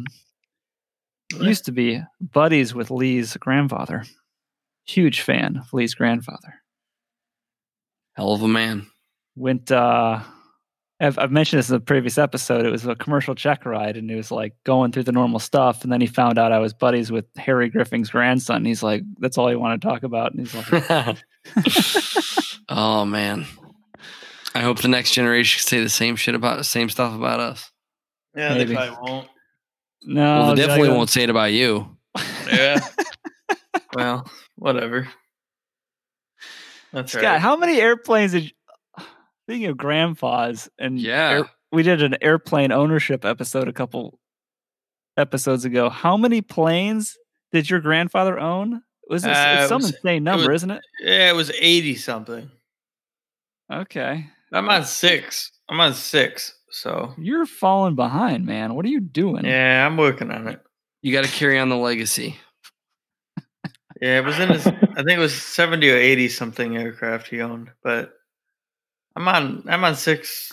Six right now. So okay, there. gotta catch up. Chop chop. So anyway, we got your, your the- initial. As long as it as long as it counts if you don't fly them. yeah, by airport. Five of those six, in case Brendan doesn't know, the audience Never who's flew. listened to this, um, Scott loves aviation so much that he buys perfectly good airplanes from loving owners and then I uh, take scraps them them and apart sells and all the sell the parts on eBay. Yeah, Oh, for real? That's awesome. yeah, yeah. So, I hate See, airplanes. Brendan's getting it. so I hate anyway, airplanes so. Let's take So- airplanes out of the sky. Right. we Do whatever you can. Echo- do Echo whatever you can the to get them out of the sky. Brendan's new to aviation still, right? So he's still give it give it like a decade, Brendan. We'll have you back on the program. Eckel, Eckel's been in it too long too. He was our last guest, and he's he's just he's on board. Um, so you bet you got us your the ATP people assign you your check ride for your initial CFI. How did that go? Terrible. Yeah, like probably the worst check ride I've ever had. Um, ever. Uh, didn't feel like I was passing it. Uh, a hundred, like every second that went by, like I was at the point where I'm like, yo, just tell, just tell me we're going to discontinue or tell me that I busted so I can just leave. And like that, it was just the worst check ride. You, you, and you know, the, the, one of the main reasons is because you're not guided. You know, when you get up there, you're not, there's, there's no guidance. There's no, direction on where to put your information, where to study, what what am I doing? What's a what's a lesson plan? How am I going to make lesson plans? Like, you know, how many lesson plans do I need? Um, there's nothing. um, no guidance for that. It's kind of like just put you out here, um, put you in out to the wolves, and um, you know you have students around you that can help you figure it out. And uh, it was stressful, man. I, I told myself if I failed, I was gonna go home and not do aviation because I just wanted to leave Jacksonville so bad. So I would. I had a rapport with the the check ride, the Ed Amato, late Ed Amato, from my commercial with as I mentioned two minutes ago. Um, and I would say my my experience was the same way with the CFI check ride. I just assumed I was passing the whole time. In fact, when I, we were walking back to uh, to Palm Beach flight training, which you had said you mentioned earlier, uh, that's where I did the the commercial and CFI. They had set me up with Ed for the commercial, and then the FA set me up with them for the uh, for the CFI. Uh, don't uh, don't mention uh, my name or that you know me if you're looking for a job there. Um, so uh, we'll leave we'll leave that story lay for a little bit Okay. All for right. n- another episode. Um, oh, I lost my train of thought now. But no, he we're walking back to uh the the office, little FBO office thing on the side of Lantana Airport there, the where Palm Beach flight training is, and I'm just like, I didn't know. Like, I feel like it did okay, but like not to CFI level, but like. I couldn't think in my head anything that would have caused me to not pass it. So I just had no idea. And then Ed goes, "Well, he's like, you're you're part of the ten percent." I'm like, "Oh God, this is the lecture. This is how the lecture starts." Um, because I up to this point I had never busted a uh, check ride before. He goes, he goes, as a first time CFI applicant on your first check ride, nine times out of ten I don't pass people. He's like, you're the you're the one in ten where I you you pass you did you did good. I'm like, oh shit, that's and it was just like such a relief. I'm like, okay, don't say anything stupid for the next you know, 20 minutes or so I got to deal with this. yeah. So it was like, yeah, but the whole thing, like, I did no, like every other check ride I took, I was pretty confident I was fine. CFI was not one I was confident at all It's during like it. it's, it's like it's designed that way. It is. Yeah. It's, You know. it's like you're getting put through the ringer and you're flying in the right seat, which is like you don't have tons of time in percentage wise whenever you're taking that check ride. And it's like you, you get you're doing maneuvers and they're similar, but you're like you got to vocalize them and like teach them. And like you said, you get a lot of free reign. It's not as it's not like this, this, this. It's like, okay, give me a lesson, you know, about this. And then they're just Right. silent. And then like you got to pretend like they're a student and like go through this whole spiel. And if you say one thing wrong, it's like, you know, Yeah, we have we have two D we have three DPs. One of the DPs does not allow you to use lesson plans. Um, he expects you to have lesson plans, but during the oral, um, you're not allowed to open them and use them. You can use the PTS um, for a reference, uh, like an outline, but you're not allowed to refer to lesson plans, which is crazy because as an instructor, you're you know you never want to give out information. If you're not sure about it you want to always be able to refer to something and he you know he i don't know. I have mixed emotions on how he does his um oral but he does not allow you to use lesson plans at all. Won't let you look for any look at anything just only the pts and this is the one you did your check card with. Uh, No, I didn't do my check ride with him. I had a check ride with someone um, who does not have like a gouge, and um, his check rides change up so much because he knows students talk to each other, and it's like, hey, I had so and so, and uh, he had me teach. Um, you know the learning process followed by logbook endorsements and you know some dbs have a script and they never change and uh, he hates people knowing that, so he's never had similar check rides. So I studied as much as I could. That way, I was um, familiar with uh, almost anything and uh, could refer to my lesson plans. And as long as I could look at a lesson plan, put it on the board, and just use what I put on the board, I was fine. So I studied that way. Okay. So and, and I was also super stressed, and I stressed myself out because, like you, I, I never had a bust, and um, I told myself my, you know, the first, um, my first four private instrument, com, single, and multi, you know, I got out of the way, which is big for the airlines. And I was like, oh, thank God. Okay. The stress is off of not busting a check ride. But, uh, I think I put so much more emphasis on not busting CFI that I stressed myself out because I did not want to bust. Oh yeah. I was the same way. Oh, it was horrible. I busted my CFI initial. Yeah. Oh, I remember that. That was in Chicago, right? No, I did that. I didn't. I didn't take any check rides in Chicago. Well, Okay. technically, the way they did is you did your double I first, and then they like backdated it or some dumb thing. Who busted you? And so I, what's that? the God. Yes, Zeus. Yeah, Zeus, Zeus. Zeus Zeus. busted you? Yeah. What? Oh, but I hadn't flown in a month, so he's like, he's going to fill out my like, you know, unsat in my logbook. And he goes, "You haven't flown for a month." I was like, "No." He goes, "Oh my god, the students at the at the the college, you know, they get three hours the day before their check ride." And I'm like, "Yeah, I haven't flown in a month, whatever." But um, yeah, so yeah, yeah, I busted. I mean, it's totally my fault. It totally sucked. It was observed. I had an FA in the back. I mean, it was it was terrible. I don't blame him. But um, oh, that's a whole nother dynamic because he can't even like. He can't let you slip up at all for the most part. Yeah. Oh, yeah. No, he he told. I mean, I, it was That all was that terrible. evaluation is almost more on him than you if the FA. 's sitting Oh, for back. sure. Yeah, yeah, yeah, Okay. yeah. He's got to he's got to keep his integrity intact at all costs, which I get. So, and it was He- terrible anyways. He should have failed me even if the FA wasn't there. It was bad. He is Zeus though. So right. Yeah. But They uh, thirty percent of the people fail their uh, initial. I how mean, many? the thirty percent of the pe- there's a thirty percent pass rate for the initial. Yeah. Well, I made sure that was true. Um. Yeah. It was. Yeah. It was pretty bad. It was Well, pretty eh, bad. I don't know. Ed Amato told me this. The late Ed Amato. He, if there's someone, I don't know who would be able to verify this. He told me he had a 90% fail rate for initial CFIs.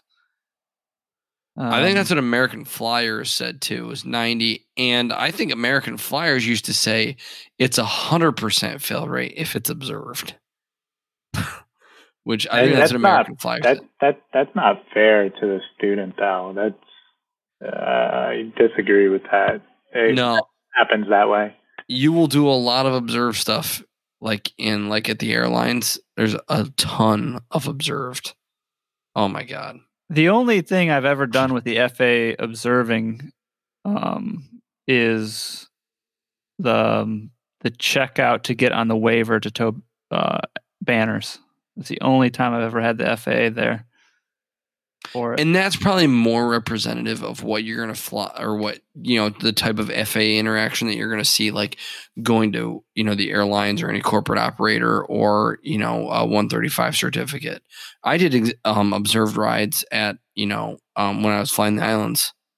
I would do, you know, like one th- 135 initial check rides. I would do those observed. I did two of them there, but you do them all the time with the airlines. It's a totally different dynamic. That CFI one, there's something and I get it. They're giving you a license to teach other people how to fly or go make mistakes and go kill themselves. So I get it. You know, but Yeah. yeah, you do a lot of observed stuff at the airlines and other stuff. This for you, who's checking your student from the day you sign them, endorse them to solo? Who's double checking that you're making that right decision? Nobody at a 141 school, they have, you know, phase, you know, phase exams or phase check rides or whatever. But yeah, Part 61, typically no one. Yeah, the FAA trusts you. They're they're giving you that CFI cert to basically say, "Yo, we're not double checking anything you do when you you authorize someone to solo." So, I, I, so the same thing that you're saying. I get why the failure rate's so high. Um, I just don't agree why the failure rate would be high if there's someone from the FAA sitting in the back. just I disagree with that. Yeah, no, I, I, I hear you. I hear you. I, I'm, I'm, I'm with you 100. percent Scott is making noise. It wasn't me. Uh huh. Okay, I think it's well, bedtime now. So you did the initial. It's it's that really went well. good night. Do you need to say goodbye to the audience and leave now, Scott? I might actually. Are you, are you okay? It's It's like It's a only- two-hour episode. I'm going to edit out a half of this, so so. Oh, okay. Well, good night, right. audience. Can I can I send out any special thank yous or no? Are you are you thanking presidents of other countries or or Well, tech maybe- CEOs this episode? Maybe one or the other. Depends I on- mean, I think president like insinuates that they were uh, Elected. duly Yeah. elected. Scott, are you, oh, Scott, are you leaving now? yeah, I'm about to head out. Ten minutes, dude. Give us give us till eleven o'clock. Oh, that's 14 minutes, bro. 14 minutes. We got 10. All right. Um, I'm on that train too. So, Yeah. Brendan, you passed I'm- your initial. You then it was what a week later where you went for your double I. Yeah, yeah. How I can't even comprehend this. Rapid fire. Um, you know, there's not a lot of flying. I mean, there's not a lot between initial and you know double I, and the. I think the reason why ATP rushes us so quick is uh, most of the DPEs are not testing you on teaching or anything like that once you go in for double I, um, because we've already done the the initial. So it's more um, refreshing on your skills that you've already shown that you can do an instrument and um, now just talking through and teaching to how to do an approach and then adding on putting foggles to do steep turns and then doing time turns and that's it. And I mean, bro, you can learn that in a matter of 10 minutes in an airplane. I mean, it, there's actually nothing to learn. Yeah. Uh, for the most part with, with time turns and turns under the, you know, steep turns under the foggles. Um, so, you know, a week's time, I didn't think a week's time was enough, but, um, it, it, it definitely was enough. That was the second best check ride I've ever had. Okay. What was the first? My instrument. Okay. I was just well, well ahead of the plane on my instrument check ride. That was the best, best check ride I've ever had. I don't think I made a mistake. Uh, nothing in the debrief or anything like that. My two Noth- best. Nothing pro- in the what? In the debrief after Oh. the check ride. Yeah. My two best were private and commercial. Instrument and CFI were rough. Um, and then you went to MEI a week after that, right? Yeah. So I, I busted my MEI. Oh, really? What happened? Yeah. I jacked up, man. It was, you know, it was my fault. Um, obviously, uh, everything was perfect on the MEI, and um, the very last thing that I had to do was a single engine uh, traffic pattern, and um, our on the Seminole, uh, we don't usually get below 82, and if you get below 82, um, you're done. Like the DPE will bust you. So I got below 82, uh, not even much. I just just got below 82, and DPE pointed it out to me. Didn't say anything. He goes, "Watch your airspeed," and I was uh, upwind turning crosswind, and I was at Pompano, which traffic pattern's 500, and he had told me to cut my engine at 500. So I'm cutting my engine, and it was a mixture of two things. One, during MEI, um, still you have your instructor cutting your engine on you, right? And then you're like, I'll maintain directional control, pitch attitude, airspeed, make sure props throttle full forward, uh, flaps up, gear up. You know, you go through the whole checklist when somebody's doing it for you. The first time I've ever cut my own engine was on my check ride. So I'm cutting my engine. I know what to do, but I'm going, I just, I just cut my engine. I know what to do. And in my head, I'm going, wait, do you want me to go through the checklist? So like, I'm like eating like two seconds three seconds. At the same time, tra- traffic pattern is 800 feet, not 500 feet, 800 feet, but I cut my engine at 500 feet, which is the same time I need to turn crosswind. So I'm cutting my engine, having to turn crosswind, having to pitch down, um, zoning out on, oh shit, like I've never cut my own engine before, which you'd think it's super easy. You cut in your own engine, just do everything. And I got uh, just below 82, pointed it out to me, um, continued doing it, landed. Then he took the controls on and said, okay, back to FXE. You rate my landing as if I'm a student. And I was like, oh, cool. That's the end of the check ride because I knew he did that on the last uh, portion. And we landed, got out of the plane, and he said, we're going to have to do a recheck on the uh, single engine uh, traffic pattern. So yeah. So is that a change from the PTS to the ACS? He did not tell you that was unsatisfactory at the time. Did not tell me it was unsatisfactory. Isn't that required? Yeah, he actually states that if I do something unsat, and I think he may, by verbalizing that my airspeed was lower than it should be, may have been his verbalization of unsat. I I don't think so because then you can choose to discontinue Yeah. or continue. Yeah. He didn't ask you, do you want to continue? No, no, no. Oh, that's some that's some that's BS, man. You know what? Um, believe it or not, I I I'm thankful that it happened and it sounds weird because if I and I never plan on being a multi-engine instructor ever. Um Yeah. but if I do, one one thing that bothered me is the fact that he had to point out that my airspeed was getting lower than the VM the V speed that you want on a single engine. And it bothered me that he had to point that out and I wasn't naturally noticing that. And what went through my head is, know, if I was ever in the in a plane with a, a student, would I have noticed that if I didn't bust my check ride? Would I be as vigilant on my airspeed on a single engine if I didn't bust a check ride? And um, I'm actually thankful it happened because I don't know, like I, I think it's it makes it it made me um uh only did two flights afterwards with it, but like super vigilant on my airspeed on single engine. Like I don't know, like I'm actually thankful that I busted that check ride. That is how you learn, you know, is is making a mistake that, you know, comes to your attention, whatever, but doesn't kill you. Uh, Yeah. I mean, that's how I've learned so much. And it's then you'll find throughout your career, it's frustrating when you'll fly with people who who have somewhat skated through. They don't have your same respect level for certain things that you have acquired by you know trial and error and some kind of getting some licks. I mean, that's just the way it goes. You know, it's it's funny you say that because I was going through and it was stressing me out that I didn't bust a check ride, but it's weird. The stress that I had not failing a check ride was the stress that I felt like I sucked as a pilot because I did not fail a check ride.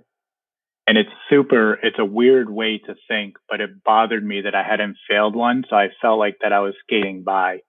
Um, I never had a, the same DPE. So I felt like maybe be, um, because I was getting new DPEs, I had a DPE they flew in from Maryland for my private that I've, I've never had, nobody's ever had.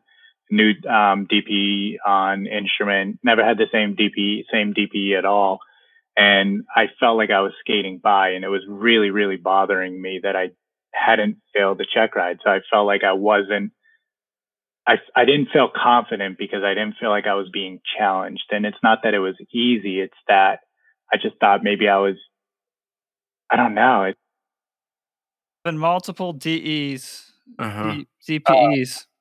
yeah, I just said that, uh, you know, I had multiple, multiple DPEs and it was, it bothered me that, um, you know, because I haven't failed the check ride and I had different DPEs. So I was thinking like what you had said, I was, I skated by like, I don't know, coincidentally having new DPEs all the time, maybe, you know, they're more lenient with you for some weird reason. So I didn't feel, um, confident. Like I didn't feel as confident as a pilot, even though I went six for seven check rides. It bothered me. Like it, I don't know. Like I, I just feel like I didn't earn my check rides and, um, at all. Like it's super weird because you'd think, oh man, you, you didn't bust a check ride. and You'd get like a little cocky and you're like, oh yeah, you know, I know what I'm doing, but uh, had the different effect on me. Like it, it just made me feel like uh, I didn't know what I was doing because I didn't fail a check ride. And, um, when I but what I was saying was when I busted my MEI, like it was it was a huge relief. Like it it was weird because everybody was like, "Oh man, dude," because you know the importance of not busting a check ride. So everybody was like, "Yeah, man, sorry, dude." Like it's uh, you know sorry, and I was like, "Nah, like I'm good." Like if it's like a huge weight off my shoulders, and um yeah, it just I don't know. I, I'm thankful it happened because I, I, like I was saying, I don't know if you caught that earlier. It just made me more vigilant with things um, like airspeed and and stuff like that for the multi-engine. If I ever become an instructor for a multi-engine, which no interest. yeah, well, I can understand that too. That that that failure to have zero bearing on your career. Zero. There's guys flying F-18s there's guys flying airline, you know, major airlines that have all failed check rides. Just, it's gonna happen. Yeah. Oh, so, oh yeah. I mean, it's they, it won't even be. If anything, you can when you get that interview, you can turn it into a talking point, which is all interviews are ever about is turning negatives into positives, and that's yeah. one more easy. Like you just described, that is all the same material that you need to go tell them at an interview what it did for you, for your growth, your aeronautical decision making, you know, what, how it made you better as a pilot. I mean, I think that's that's it, it won't even be was not even a blemish on your record. The only time I ever it ever came up, and it wasn't like in person asked about it. It was just part of their um, uh, application process that it, Tropic Ocean Airways had asked if I'd ever busted a check ride. It's the only time it's ever come up and I and I answered no, and I didn't I didn't get the job. So I've I've never been asked. Matter. Never been asked. No. Nope. I mean, I like on like an application. I filled it out on an application, but verbally, I've never been asked. Okay. When they when they do ask, from what I've heard, they only are typically asking for private instrument com single, and if you do com and com multi, they're not usually asking for CFI, double I, and MEI if you've done it. And that, um, and actually, even more recently, the more recent uh, airline application I'd done, if I remember correctly, they ask about things in the last five years. Like they even put a timeline stipulation on it. So for you, because everything was so condensed, it would all fall under the same thing. But yeah, yeah I, I, I don't. I don't remember them singling out necessarily or delineating between the CFI level certificates versus you know the, the commercial and and private level. Um, I don't remember that, but that makes sense. I mean, we've talked about the failure rate for CFI candidates. It's very high comparatively to to the other you know uh, certificate levels. So I, I think it'd be a little bit unfair and I don't know that it would tell you the story that you're looking to hear as an interviewer, as a company looking to hire a pilot. Yeah, I mean, yeah, okay, just because you didn't fail a CFI check ride, that doesn't necessarily mean that you're, you know, Neil Armstrong. You just maybe, you know, Santa Claus was giving out CFI certificates that day. you know, you had you had a good day. You had a very easy uh, DPE there's a lot the stars lined up. I mean, I, I wouldn't say that, that that that's really something that that I would um hold against somebody. And maybe I'm saying that because I did fail my my initial. I don't know, but yeah, I wouldn't hold any failure. I mean, if you fail every single one on the first try, that's probably bad. That's an issue. Yeah, that's an issue. But you fail your CFI, your CFI, any anything in the CFI level, I wouldn't. Yeah, CFI check rides are rough. They can be rough. Yeah, Totally. Yeah, check rides in general, like I, I would personally be because you you hit the nail on the head earlier where you said a lot of people if they don't have failures they skate by and that's very factual. We i have some students in um, the school that i'm going to. Um, there's certain dpes that you're guaranteed to pass. If you get this dpe you're guaranteed to pass so like there's a couple kids that um we I fly with or flied with, they're behind me. Um dude, they're double flying as much as they can because they know this DP is down here this weekend and they'll do anything they can to get their com single multi check ride with them and they make it happen and they don't fail a check ride. And, you know, I think those are more dangerous pilots than the pilots that fail a check ride. Absolutely. Yeah. Yeah. If you don't have, I mean, we're all human. If you don't have little blemishes here and there, it, it's kind of, it's almost more like, so who do you know? Really, Yeah. how much flying have you done? Those sorts of things. Those are those are the questions that would come to my mind if I were an interviewer for, you know, FedEx or something like that. That's what I want to know.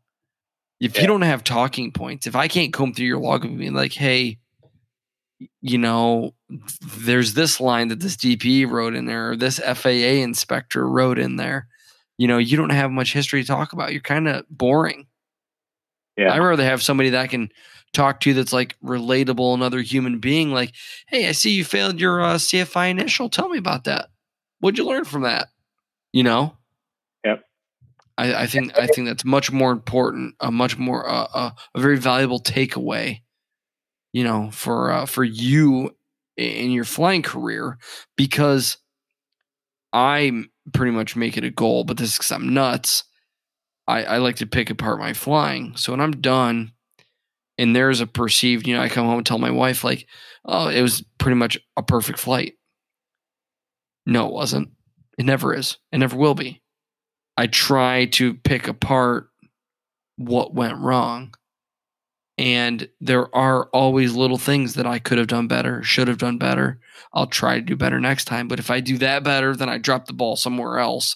That is just the way it goes um one of my um cousins this is just obviously more for for the listeners he is a um director he is the director uh, of flight standards for the large and super mid um category aircraft and NetJets and I believe his his title may have changed. He might be back on the line, but he he flies some of the bigger stuff for NetJets. But very accomplished pilot, one of the best pilots I've ever flown with um hands down um he said if every time you go fly and you have like a journal and every time you go on a trip you know write down something that that you did wrong or that you could do better on the next one as soon as you at the end of a long career can no longer you're so good that you can no longer write anything down on each flight that you could do better or that you did wrong, it's time to hang it up because that means your your mind isn't clear. You're not thinking about it correctly because there's always something you can do better.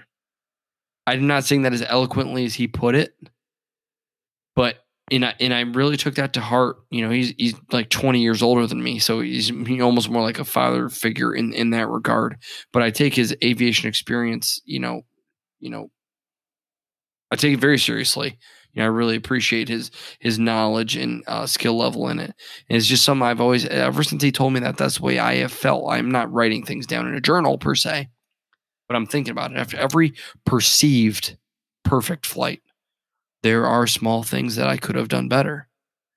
Did I handle my FO as good as I should have? Did I say that when when I was articulating something that I wanted them to do, even something as minute as that? And that is the, even that is making it sound like I'm a better pilot than I am because it, I would never have to go to that kind of minutia to to look for something I did wrong. There are much gl- bigger glaring things that I've done wrong prior to that but yeah, as soon as you think you're doing everything perfect, I mean, it's it's it's time to hang it up because you're missing stuff. You know, Yeah. and and that that's back to the the feeling of the check ride. It's it's it's a learning thing. Every have you noticed that every time you've gotten a new certificate level, everybody always says it's a license to learn, and it is. It is. Every type rating I've gotten, every you know ATP, and I have four type ratings. It's always a license to learn every single time. I have 6,500 hours and it's a license to learn every single time I go get in that airplane. It is. And it always will be. So failing a CFI initial and MEI, that's nothing. That is that is a learning experience that you and, and you've said it, you haven't said in this words, but you should cherish it. And, and I think that you do the way you've described it. It's I mean, you are taking it to heart exactly the way you should. You're not looking at it so much as, oh man, I failed, but it's like, oh man, I failed, and it it kind of sh- shine a light on at the time something that I may have missed. This time it didn't kill me. The next time it might have. Yeah. And now that problem solved. So now it's on to conquering the next one, you know. Yeah. Good advice. That that's what scared me about the check ride that, you know, my DP had to point out, which is what you said, you know. I'm happy that he pointed it out instead of me never noticing with a student and then killing the two of us. Yeah. Yep. VMC rolling it in right into the ground, playing lawn darts. Hundred percent. Yeah. Uh, but a lot of um a lot of everything you said is is factual and it goes with um fear because a lot of if you look at professional athletes with MotoGP, uh, motorcycle racing, Formula One racing, a lot of uh, interviews that are done on people who retire say that once they lose the fear of racing, um, they retire because they'll kill themselves if they no longer have the fear. And you constantly correcting errors and noticing things that you do, subconsciously, it's a fear of, I just made this mistake while flying. Like with me, like you, if I'm all my check rides, I could tell you so many ways I could have failed a check ride and it pisses me off. And it's the fear of not being as good as I should be and then needing to get better. And that's where my mistakes are. If I'm doing a steep turn and I lose uh, 50 feet, close to 100 feet and correct it, I'm like, oh, like I'm not good at steep turns. I need to get better at it. And uh, so that's me, like what you're saying, but I look at it as like a fear thing. Once I lose my fear, I'll walk away 100%. Yeah, yeah. I mean, putting in those terms, yeah, that's that's it. Yeah, yeah. However, yeah. Well, I remember do, I can relate to that because flying the islands. I remember flying up northern Ohio. It's and still now when I do it now, but it, it was especially focused doing some of the operations we do up there. It's like every time I took off, I'm like, okay, don't screw this one up because you know, like night landing, VFR night landing. It you know, Scott has left us, so he can't weigh in. He's just gone. He went to bed. Uh, landing at Scott's airport at night. Scott doesn't have runway lights at his airport there, uh, and like that was like Scott and I joke about that, but like we've had conversations like this is serious with us. Like that's not a joke. And like I used to do it all the time to come back from work when I worked on the island, and it's like yeah, it's the um Cochran had a good uh, way to phrase it. I can't remember how he phrases it. He's like it's it's like a healthy respect. He's like remind me next time he's on. I don't know if he's comfortable talking about it, but he's got a story about a, a buddy uh, who passed away because he just like had no fear uh, flying. Like it just he didn't have that fear brain. And I don't want to. I don't want to go into it. It's not my story to tell, but uh, the guy's no, no longer Is With banner us. towing, right? No, this is Jack Cochran knew him. No, I know, but yeah, the dude was banner towing, right? Yes, you know the story too. Yeah. Okay, yeah. I remember when all that went down. It- gentleman had no fear.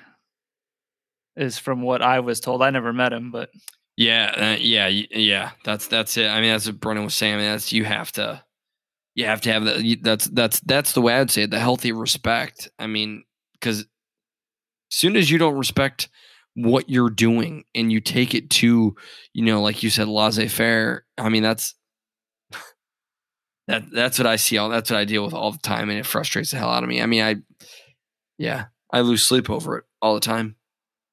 yeah.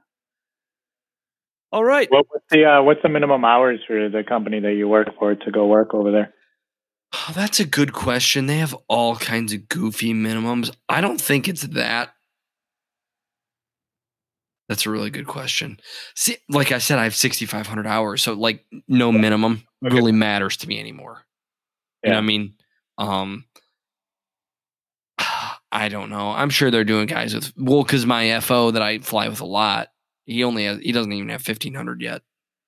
Oh, okay. So, So he probably got on right around six, seven. what's that? He probably. I notice a lot of companies will start hiring around like five, six, seven hundred hours.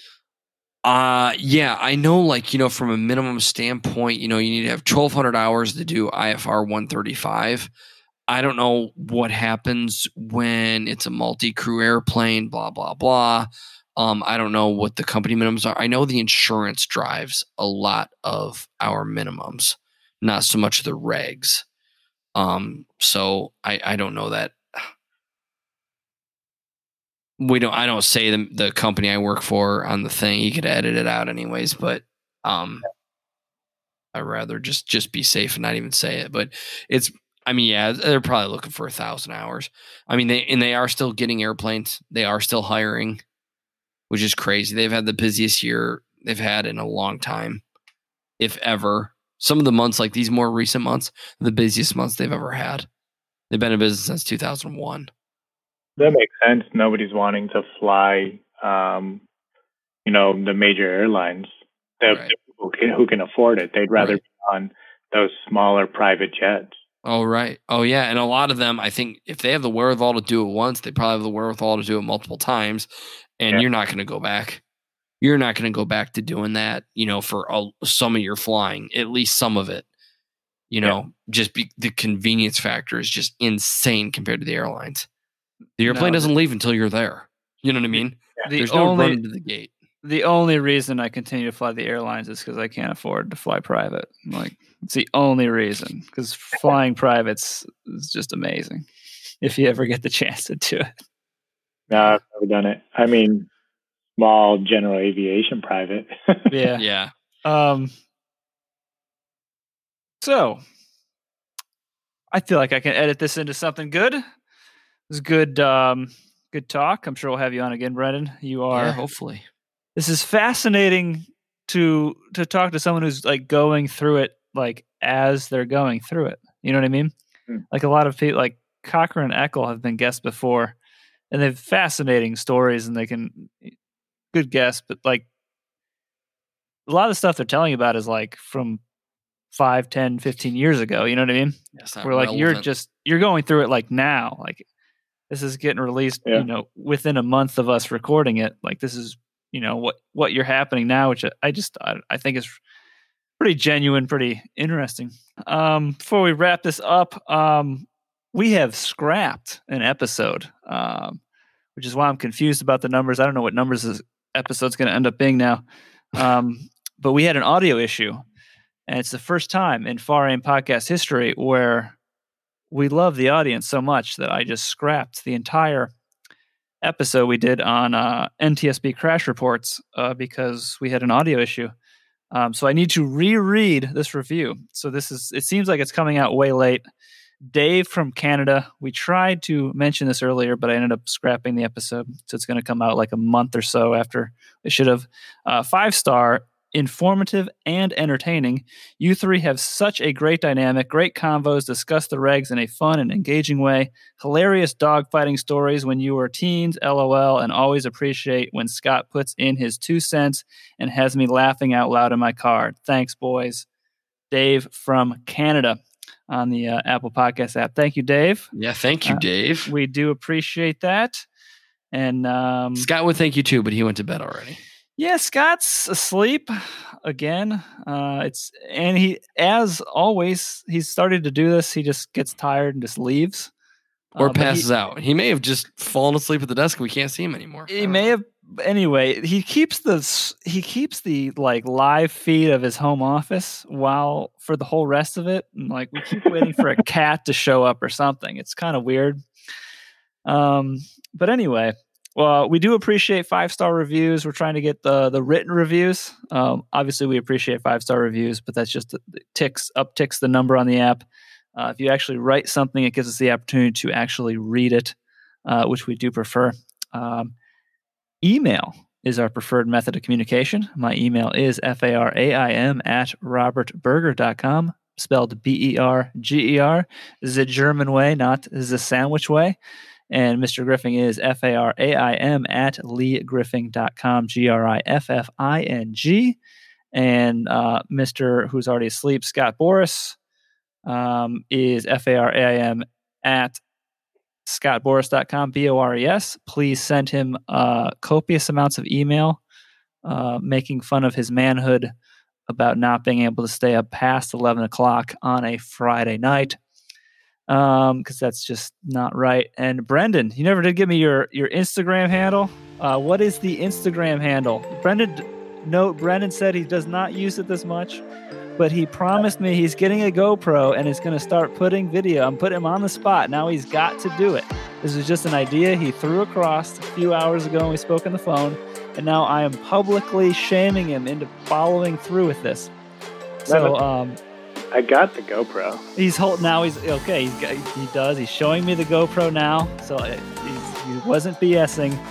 He says he's going to get more involved on Instagram. Brendan, what is your Instagram handle for people who want to uh, that's a nice. It's very nice. New GoPro. Um, it's uh, just BP Saunders 04. BP Saunders, S A U N D E R S 04. Okay. Um, give him a follow. DM if you have uh, any questions on uh, any stuff. Like I said, Brendan just just went through it. Um, we um, we covered it thoroughly. What he just went through. I'm sure he could be a wealth of information in months from now, we'll have interesting things uh, to to share on your progressing yeah. aviation career. And um, as always, thank you for listening. Let us know if you like the episode. Uh, feedback is always appreciated. And uh, thanks for listening. Thanks, guys.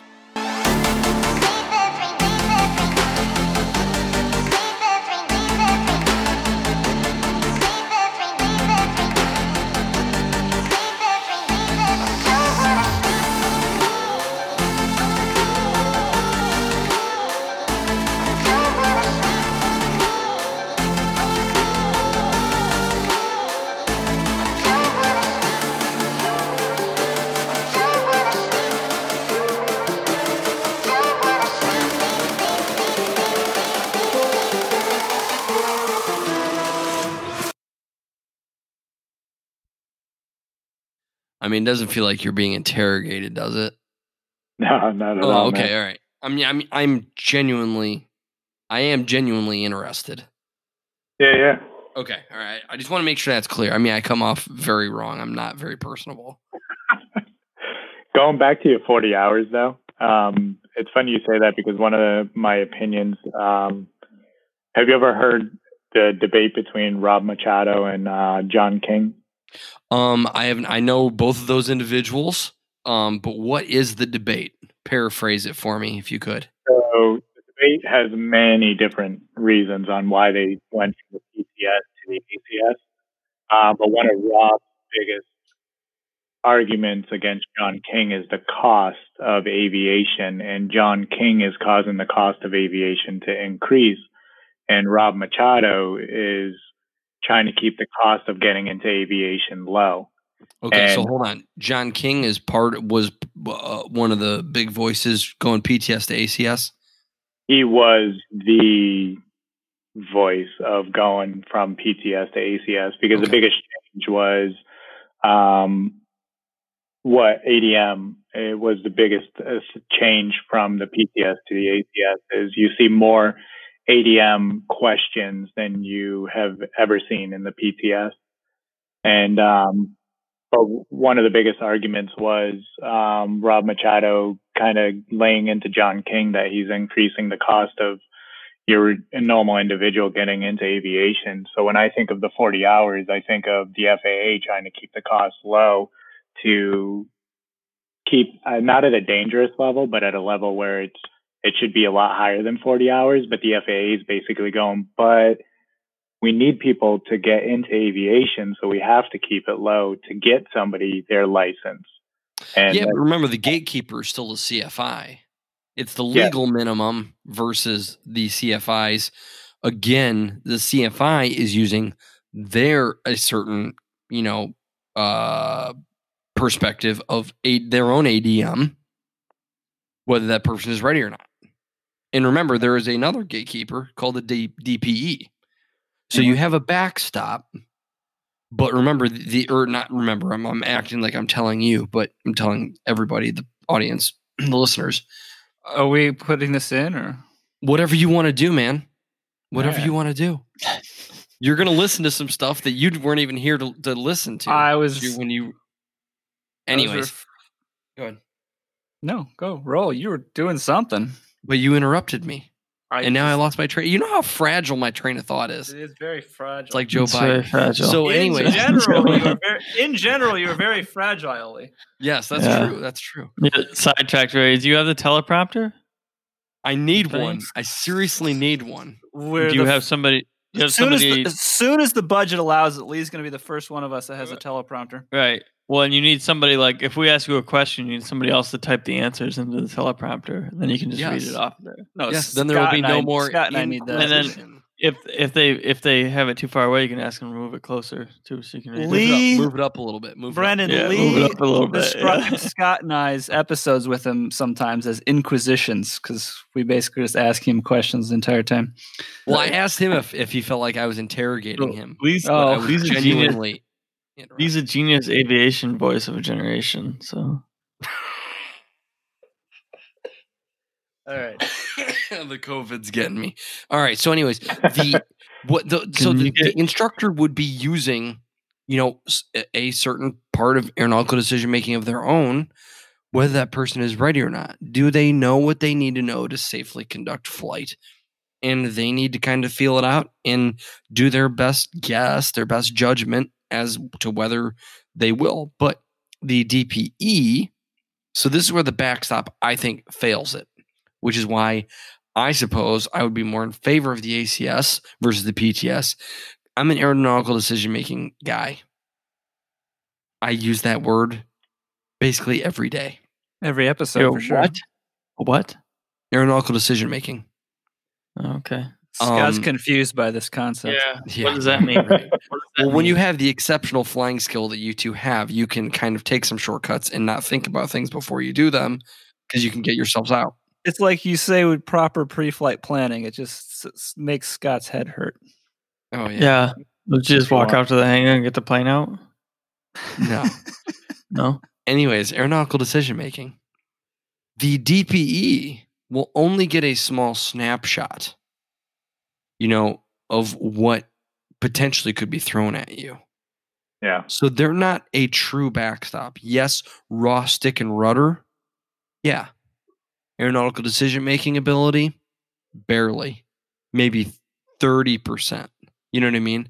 The rest of that is up to the instructor, what they have put you through the days you've shown up, them testing you. You've shown up to the airport ready to go flying. You're like, dude, it's going to be thunderstorms here in like 30 seconds. What are you thinking? Or they come out, they're out pre flighting, and you're with another student finishing up, and they were they're out there pre flighting. They're like, dude, there's a TFR right now. Didn't you check? You know, I know you guys in South Florida, that's like every day, you know, Yeah. but so uh, those are the things that the examiner is not necessarily going to see that the instructor, like I said, they're the gatekeeper. And so, I mean, how much did the PTS, how much did it really change? PTS to ACS. Yeah, I don't know because I never had to mess with the PTS. I, I've always everything I've done has gone by the ACS for sure. Yeah, I've- I've, done nothing by the ACS. That's Nothing. how I am. I've I've meant to look into this more. I just haven't. I don't even know what the time yet. difference between the two is. So Well, we covered it in one of the early on episodes, I yeah, think. yeah. But We went Probably. into it. Yeah. I'm mean, an yeah. aeronautical decision making guy, though. Well, That, is, that that can't be understated. Well, Scott and I covered the private pilot ACS when you were in surgery for your hysterectomy, Lee.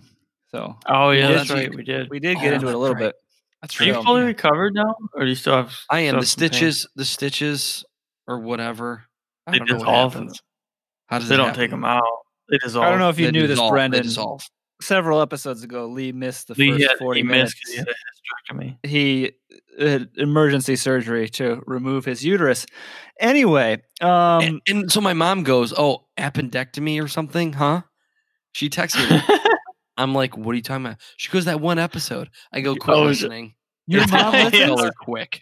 I guess I didn't My- even know. That's awesome. That means No. my mom's the only one not listening, which is awesome. My mom listens, and I just told I told her not to listen anymore.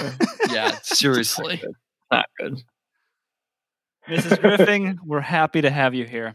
Anyway, Uh-huh. I'm happy. to- I mean, it makes me happy, but You see that uh, way off topic topic, but that uh, diesel powered uh, airplane they just built. That's Celera. It's like a which which one? Celera 500i. No, I have not seen that. What is it? I mean, diesel. It's a a V12 uh, diesel. Okay. Cruise speed's like 450 knots. It has like a rate. It has a range of like 4,000 miles. Pretty sweet. Wow. I don't know what all aspect of that is bullshit. Uh, that's what Lee's they say. gonna be researching till three o'clock in the morning now that you put I this know. in his head. It's Yeah. not going to take that long. It's a V12 diesel. Yeah, V12 It does diesel. 450 knots. Yep. It also has a range of 4,000 miles.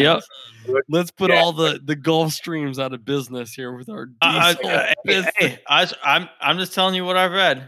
Okay, It looks it looks like a blimp, like legitimately. it does look like a looks like blimp. yeah, he knows what Yeah. I'm talking about. yeah, it's ugly. It's ugly. Is it like 40 is it like 4,500 ugly? Yeah, it has It- that reverse. It's similar to a thrust. Pilatus. No, I'm not a Pilatus. It's similar to a. Uh, oh, Piaggio. it's kind of like a, a Piaggio. Yeah, not Pilatus. Oh, Pia- that's a nice Piaggio. airplane then. but it's like a single engine. Single engine. Oh yeah. Yeah. see that thing? It's ugly. It's ugly. It's horribly ugly. I But mean, Elon Musk's wet dream is what that looks like. it. that Uh, aircraft looks like it does not have a glide range at all. well, I it don't know says it has. the it says it know? has- How do you know? It says it has I a don't cruise speed. It says it cruises at 450 miles an hour and has a 45 4500 mile range.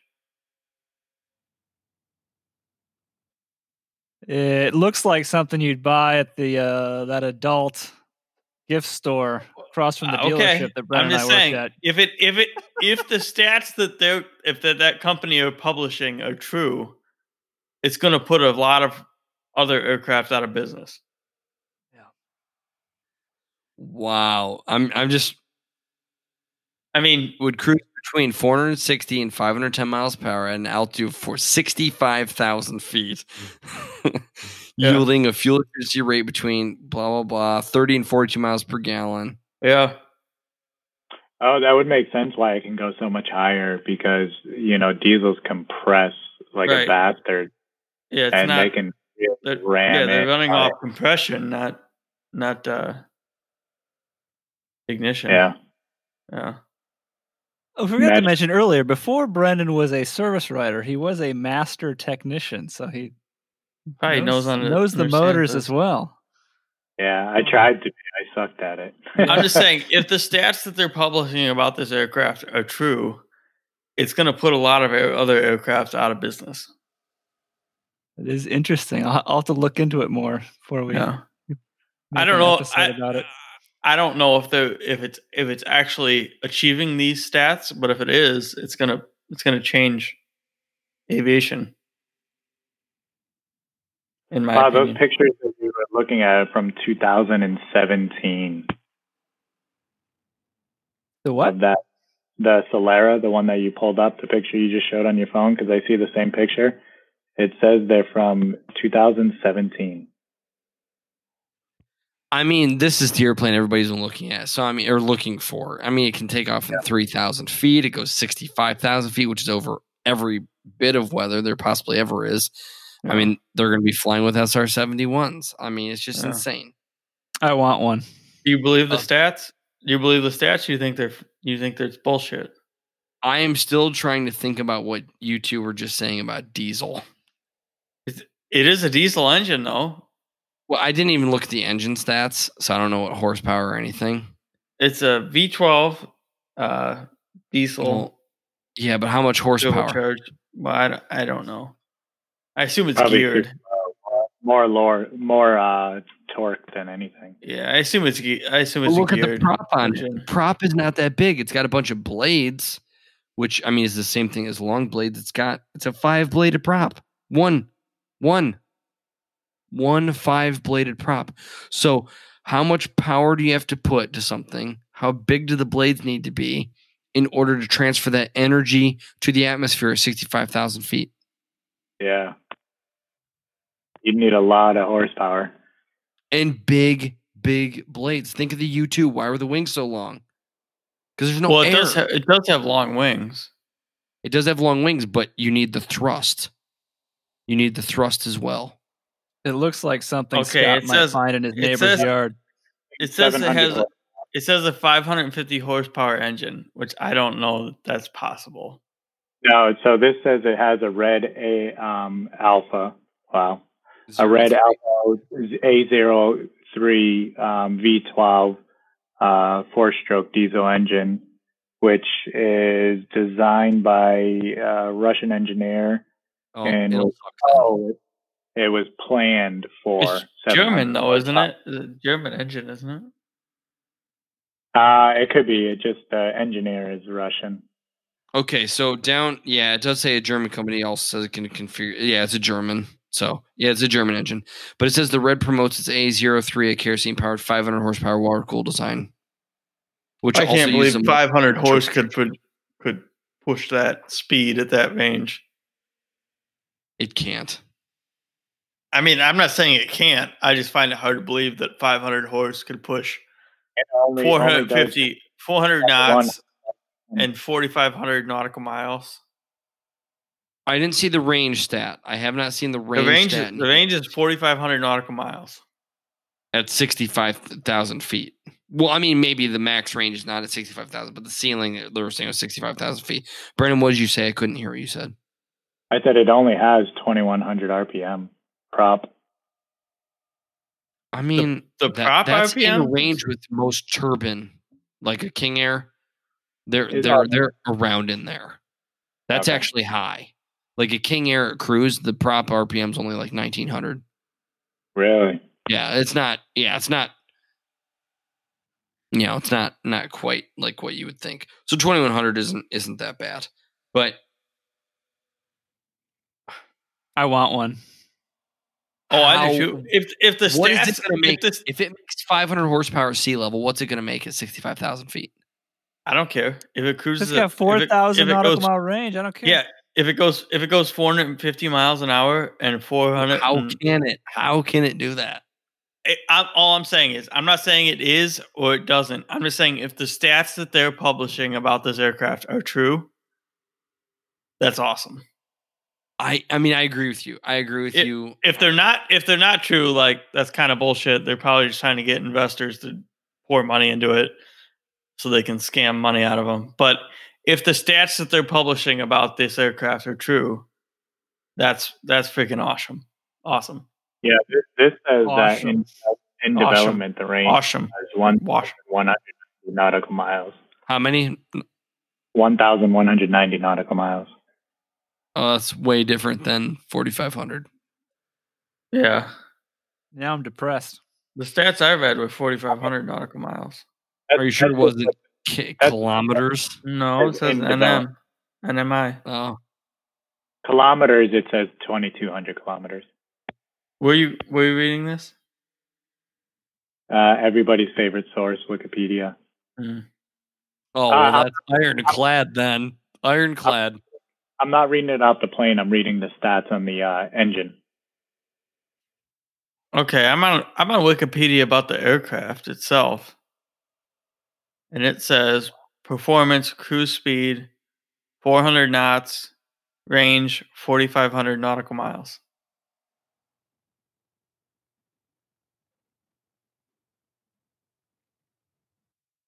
Oh, maybe that's the V6 version because Red has a AO5 engine and an AO3 engine. They have a V12 and a V6, I'm looking at the AO3. which is the V12. Okay. The red AO3. Why is this Lee and I red? are struggling to follow along here.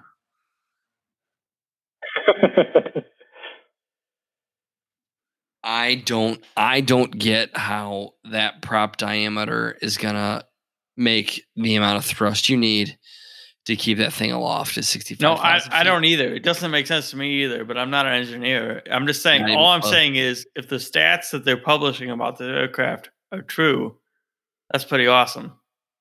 It is. I mean, that's a no brainer. I mean, that's completely redundant, Scott. And I don't appreciate that you keep saying it. Well, you keep questioning me, and I'm just saying, like, I don't know if it's true or not. I'm just saying if it Of is true. Of course, all those things are awesome. It's probably going to be, you know, a twelve thousand dollar airplane that goes sixty five thousand feet and four hundred fifty miles an hour. It's going to be great. Twelve twelve thousand dollar airplane. Yeah, That's cheaper than your Tri-Pacer, Scott. maybe Right, twelve thousand yeah. euros. Maybe you So can buy a new plane after all. I'm just saying it. I mean, it's just that's just too good to be true. So that thing can go to sixty five thousand. is Where the it- jet that I'm flying that has fifteen hundred horsepower times two only goes to fifty one thousand feet. In order for us to do that, we got to be stupid light, so light that you basically have to at the last minute before the engines flame out, go you know just pull back as hard as you can to get there. The engines will flame out. You don't have any gas left. That's how light you have to be just to get to 51. And this V12 piston diesel with one propeller, five blade propeller. Hey, I don't we have know. like 26 fan blades What? per side. it could be This a, five propeller it could be a fucking investor scam for all I know. Maybe they're just trying to get investors to pour money into this thing, and then they're just gonna file for bankruptcy and walk away. I don't know, but Well, aren't there other companies called Solaire that have done that? No, that's S- Solyndra. Solar Solyndra. panels. Solyndra, Oh, that was Solyndra, close. yeah. Close, though. Solar panels. Close. Close. Yeah, Okay. yeah. Um, this isn't. Once again, this is not the investment podcast, Scott. We run into this almost every episode. Lee Um, brought it up, I not me. a- Lee brought I it found up. another website that says it has a range of four, 4,500 miles on flyingmag.com. Flying Fuel Mag? econ- Yeah, Yeah, Flying Magazine. yeah.